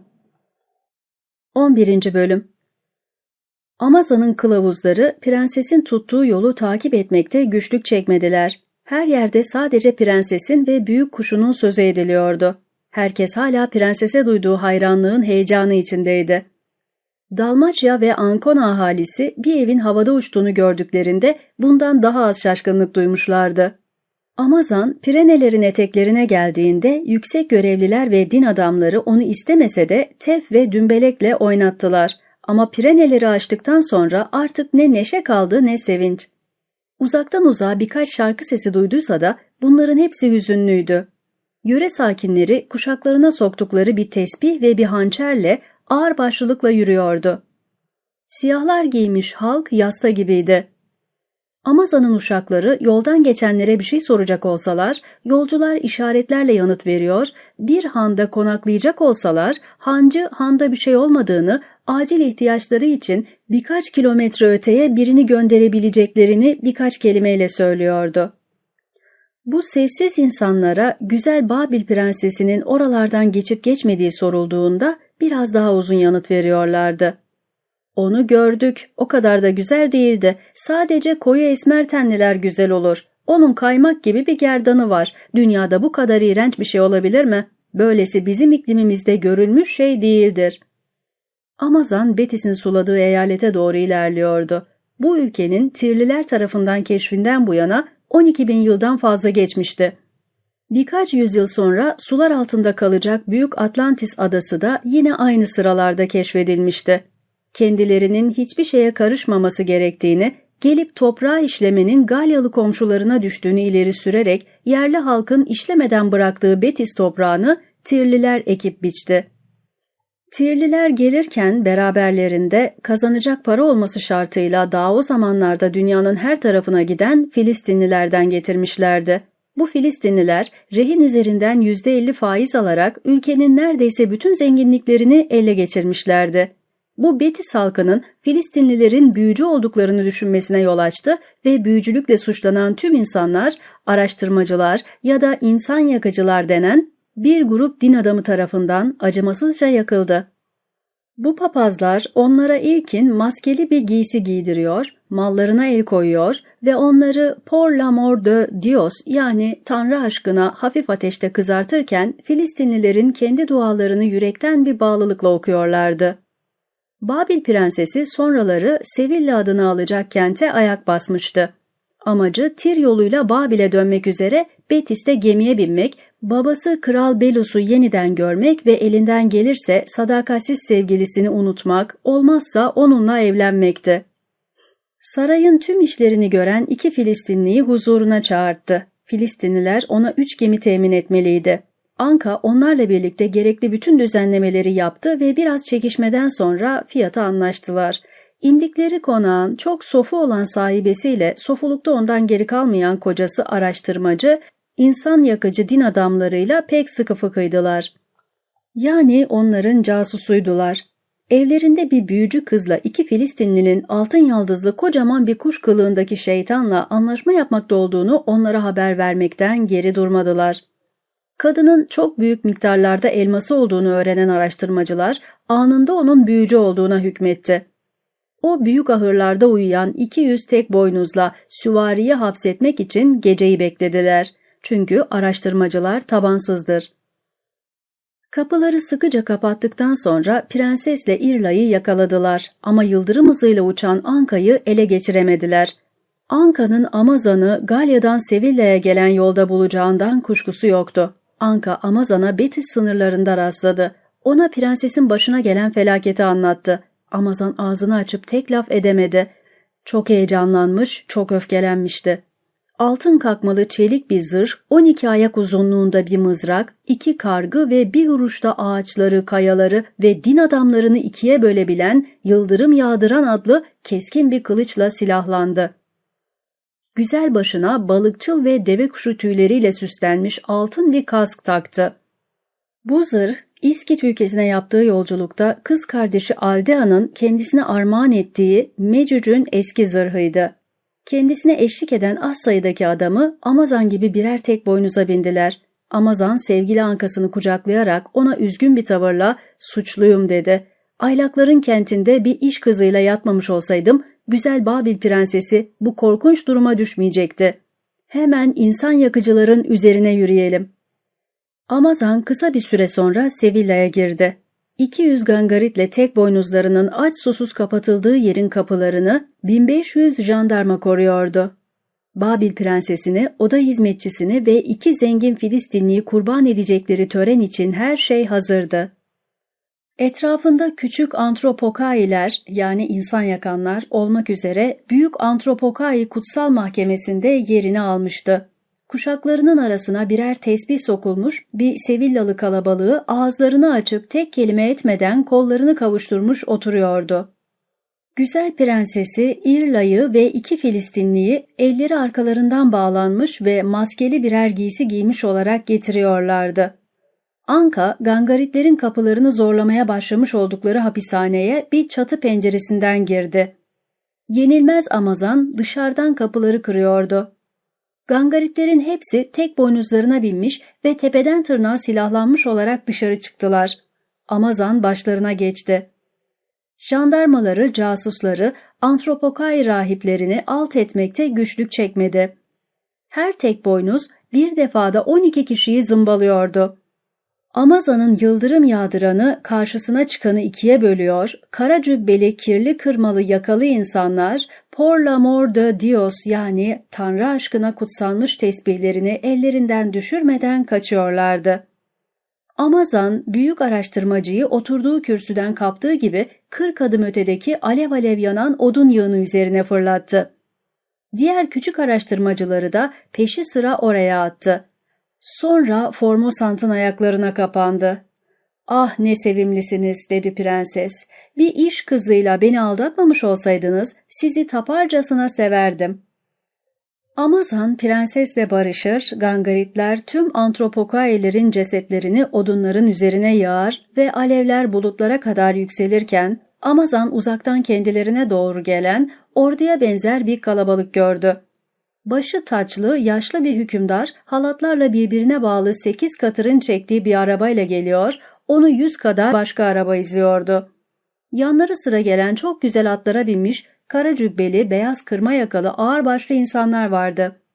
Onların da arkasından yağlı saçlı kalabalık bir yaya grubu sessizce ilerliyordu.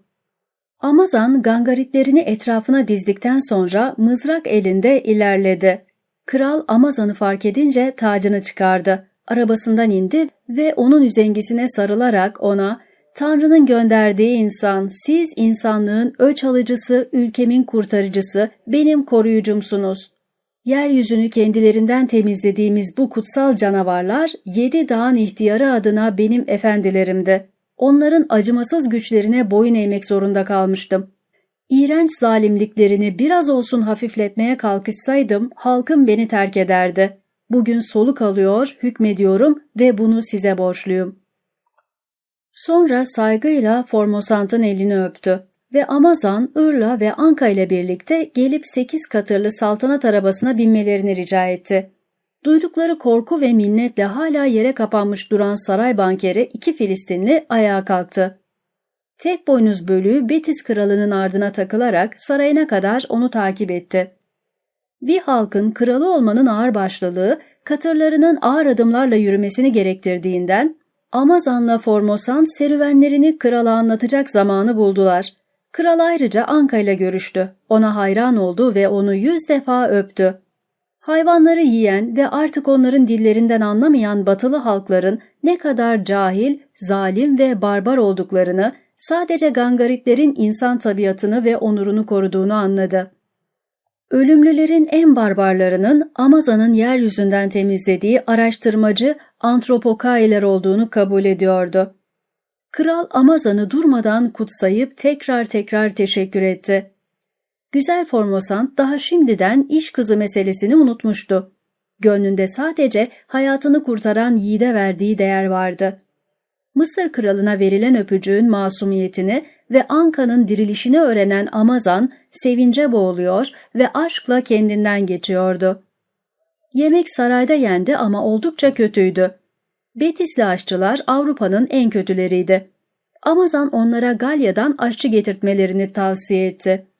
Yemek boyunca kralın müzisyenleri daha sonraki yüzyıllarda İspanya çılgınlıkları adını alacak olan ünlü havaları çaldılar. Yemekten sonra işten söz ettiler. Kral güzel Formosant'a ve yakışıklı Amazan'a ve güzel Anka'ya niyetlerini sordu. Benim niyetim veliahtı olduğum Babil'e dönüp amcam Belus'ten kuzenim eşsiz Formosant'ı istemektir. Tabii o benimle Gangaritler ülkesinde yaşamak isterse, dedi Amazan. Benim niyetimse dedi prenses, kesinlikle Amazan'ın yanından ayrılmamaktır. Ancak kral babamın yanına dönmem uygun olur. O bana Basra'ya gitmem için izin vermişti, bense dünyayı dolaştım. Ben de Danka bu sevecen ve yüce gönüllü sevgilileri her yerde takip edeceğim. Haklısınız dedi Betis kralı ama Babil'e dönmek sandığınız kadar kolay değil. Tirli gemiler ve tüm dünyayla haberleşen Filistinli bankerlerim yoluyla her gün o ülkelerden haber alıyorum. Fırat ve Nil'e doğru her yer ordu kaynıyor. İskit kralı hepsi atlı 300 bin savaşçının başında karısının mirasını istiyor. Mısır kralı ile Hint kralı kendisiyle alay edilmiş olmasının öcünü almak için 300 biner kişilik ordularının başına geçmiş Fırat ve Dicle kıyılarını kırıp geçiriyor. Mısır kralı ülkesinden uzaktayken düşmanı olan Etiyopya kralı 300 bin adamıyla Mısır'ı yakıp yıkıyor. Babil kralının kendisini savunmak için sadece 600 bin piyadesi var. İtiraf ederim ki diye sözlerini sürdürdü kral, doğunun bağrından çıkan bu muazzam orduları ve onların hayranlık uyandıran ihtişamını duyduğumda ve o orduları bizim besleyip giydirmekte güçlük çektiğimiz 20-30 bin kişilik küçük ordularla karşılaştırdığımda doğunun batıdan çok önce yaratılmış olduğuna inanasım geliyor. Sanki kaostan evvelsi gün, barbarlıktansa daha dün çıkmış gibi görünüyoruz.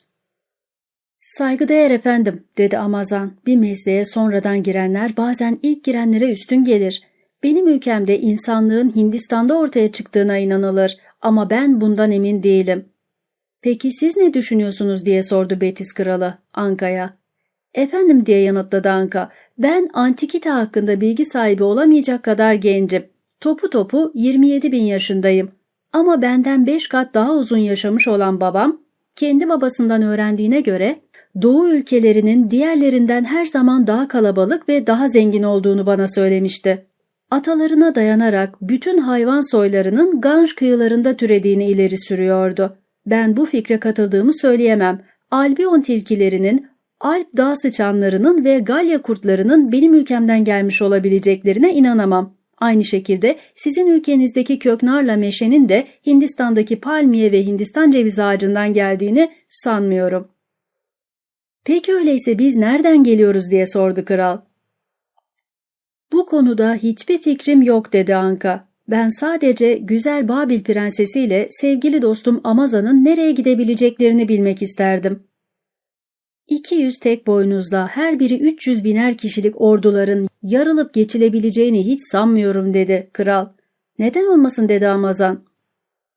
Betis kralı bu neden olmasındaki yüceliği hissetti. Ama sayısız orduya karşı sadece yüceliğin yetebileceğine inanmıyordu. Size gidip Etiyopya kralını bulmanızı tavsiye ederim dedi. Filistinlilerin vasıtasıyla bu siyah prensle ilişkideyim. Ona sunmanız için size bir mektup veririm. Mısır kralının düşmanı olduğuna göre sizin ittifakınızla kuvvetini artırmaktan çok mutlu olacaktır. Size azla yetinmesini bilen ve çok cesur 2000 adam vererek yardım edebilirim. İsterseniz Pirenelilerin eteklerine oturan, daha doğrusu zıplayan ve adına Vaskonlar denen halktan da bir o kadar adam toplayabilirsiniz. Tek boynuza binmiş savaşçılarınızdan birini birkaç elmasla gönderin, size hizmete koşmak için küçük şatosunu yani babasının saz damlı küçük kulübesini terk etmeyecek bir tek Vaskon kalmayacaktır. Vaskonlar yorulmak nedir bilmezler, cesur ve çok hoş insanlardır. Onlardan çok memnun kalacaksınız. Onların gelmesini beklerken size şölenler düzenler ve gemileri hazırlarız.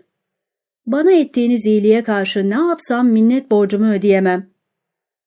Amazan yeniden Formosant'a kavuşmanın mutluluğu içinde yüzüyor ve onunla sohbet etmekten neredeyse yeni bir aşka yakalanmış kadar haz alıyordu. Çok geçmeden dümbeleklerle dans ederek bir grup yiğit ve neşeli vaskon çıka geldi. Yiğit ve ağır başlığı Bestislilerden oluşan diğer birlikte hazırdı. Karayağız yaşlı kral iki aşığı şefkatle kucakladı ve onlara iyi yolculuklarla sonsuz aşk ve zaferler diledi. Gemilerine silahlar, yataklar, satranç takımları, siyah renkli giysiler, pelerinler, soğan, koyunlar, tavuklar, un ve çokça sarımsak yükletti. Filo, görkemli Kartaca kentinin kurulduğu kıyılara yanaştı. Görkemli Kartaca henüz bir liman kenti değildi. Sadece güneşte balık kurutan birkaç Numidyalı yaşıyordu. Sirte kıyıları boyunca Siren ve Büyük Hersones kentleri olan bir tek kıyılar boyunca yol aldılar. Sonunda Kutsal Nil Nehri'nin ağzına vardılar. Bu bir tek topraklarının sınırındaki Kanope limanına Tanrı Kanope'nin mi liman kentini kurduğunu yoksa liman halkının mı Tanrı'yı yaratmış olduğunu Kanope yıldızının mı adını kente verdiğini, kentin ve yıldıza adını verdiğini bilmeden ticaretle uğraşan tüm ulusların gemileri uğruyordu. Bu konuda bilinen tek şey kentin de yıldızın da çok eski olduğuydu ve zaten ne türden olursa olsun her şeyin başlangıcıyla ilgili bilinebileceklerin tümü de bu kadardır. Tüm Mısır'ı yakıp yıkan Etiyopya kralı yenilmez Amazan'la tapılası Formosant'ın burada karaya çıktıklarını gördü. Birini savaş tanrısı, ötekini bir güzellik tanrıçası sandı. Amazan ona İspanya kralının tavsiye mektubunu sundu. Etiyopya kralı kahramanlık çağının bir zorunluluk halini almış adetine göre önce hayran olunacak şölenler verdi, sonra gidip büyük, gururlu ve tadına doyulmaz Babil kentini kuşatan Mısır kralının 300 bin adamının, Hint İmparatoru'nun 300 bin adamının ve Büyük İskit Hanı'nın 300 bin adamının işini bitirme konusunu görüştüler. Amaza'nın yanında getirdiği 2000 İspanyol, Babil'in yardımına koşmak için Etiyopya kralına ihtiyaçları olmadığını, krallarının gidip orayı kurtarmalarını emretmesinin kendileri için yeterli olduğunu ve bu sefer için sadece kendilerinin yeteceğini söylediler. Vaskonlar daha birçok büyük başarı elde ettiklerini, Mısırlılarla, Hintlilerle ve İskitlilerle tek başına savaşacaklarını ve İspanyollar artçı olmadıkları sürece onlarla birlikte yürümeyeceklerini söylediler. 200 gangarit müttefiklerin iddialarına kahkahalarla güldüler. Sadece 100 tek boynuzla yeryüzünün bütün krallarını kaçırtacaklarını ileri sürdüler. Güzel Formosan dikkatle seçilmiş güzel sözlerle onları yatıştırdı. Amazan siyahi krala gangaritlerini, tek boynuzlarını, İspanyollarını, Vaskonlarını ve güzel kuşunu takdim etti. Kısa bir süre sonra Mefis üzerinden, Heliopolis üzerinden, Arsinoa üzerinden, Petra ve Artemia üzerinden, Sora üzerinden sefere çıkmak için, üç krala saldırmak için ve daha önceki savaşları bu seferkinin yanında bir horoz ve bıldırcın dövüşüne döndürecek bir savaş yapmak için her şey hazırdı. Herkes Etiyopya kralının güzel Formosant'a nasıl sevdalandığını ve tatlı bir uyku Formosant'ın uzun kirpiklerini kapattığında nasıl yatağına girdiğini bilmektedir. Bu duruma tanık olan Amazan'ın geceyle gündüzün birlikte yattığını sandığı herkesce anımsanmaktadır.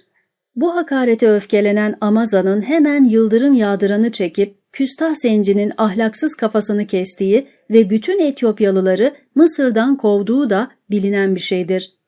Bu olağanüstü olaylar Mısır'ın vakainamelerinde kayıtlı değil midir? Ün, yüz diliyle Amaza'nın üç krala karşı İspanyolları, Vaskonları ve tek boynuzlarıyla kazandığı zaferleri her tarafa duyurdu. Amazan güzel Formosant'ı babasına teslim etti. Mısır kralının köle yaptığı sevgilisinin bütün adamlarını kurtardı. Büyük İskit Hanı Amazan'a bağlılığını bildirdi ve Prenses Aldia ile evliliği onaylandı. Babil Krallığı'nın miraççısı olarak tanınan yenilmez ve yüce gönüllü Amazan, yanında ankasıyla haraca bağlanan yüz kralında hazır olduğu büyük bir törenle kente girdi. Evlilik töreni Belus'un verdiği tüm şölenleri geride bıraktı. Sofrada kızartılmış apis öküzü ikram edildi. Mısır kralı ile Hint kralı evlenenlere içki sundular ve bu düğün Babil'in en büyük 500 şairince övülüp yüceltildi. Babil Prensesi dinlediniz. Son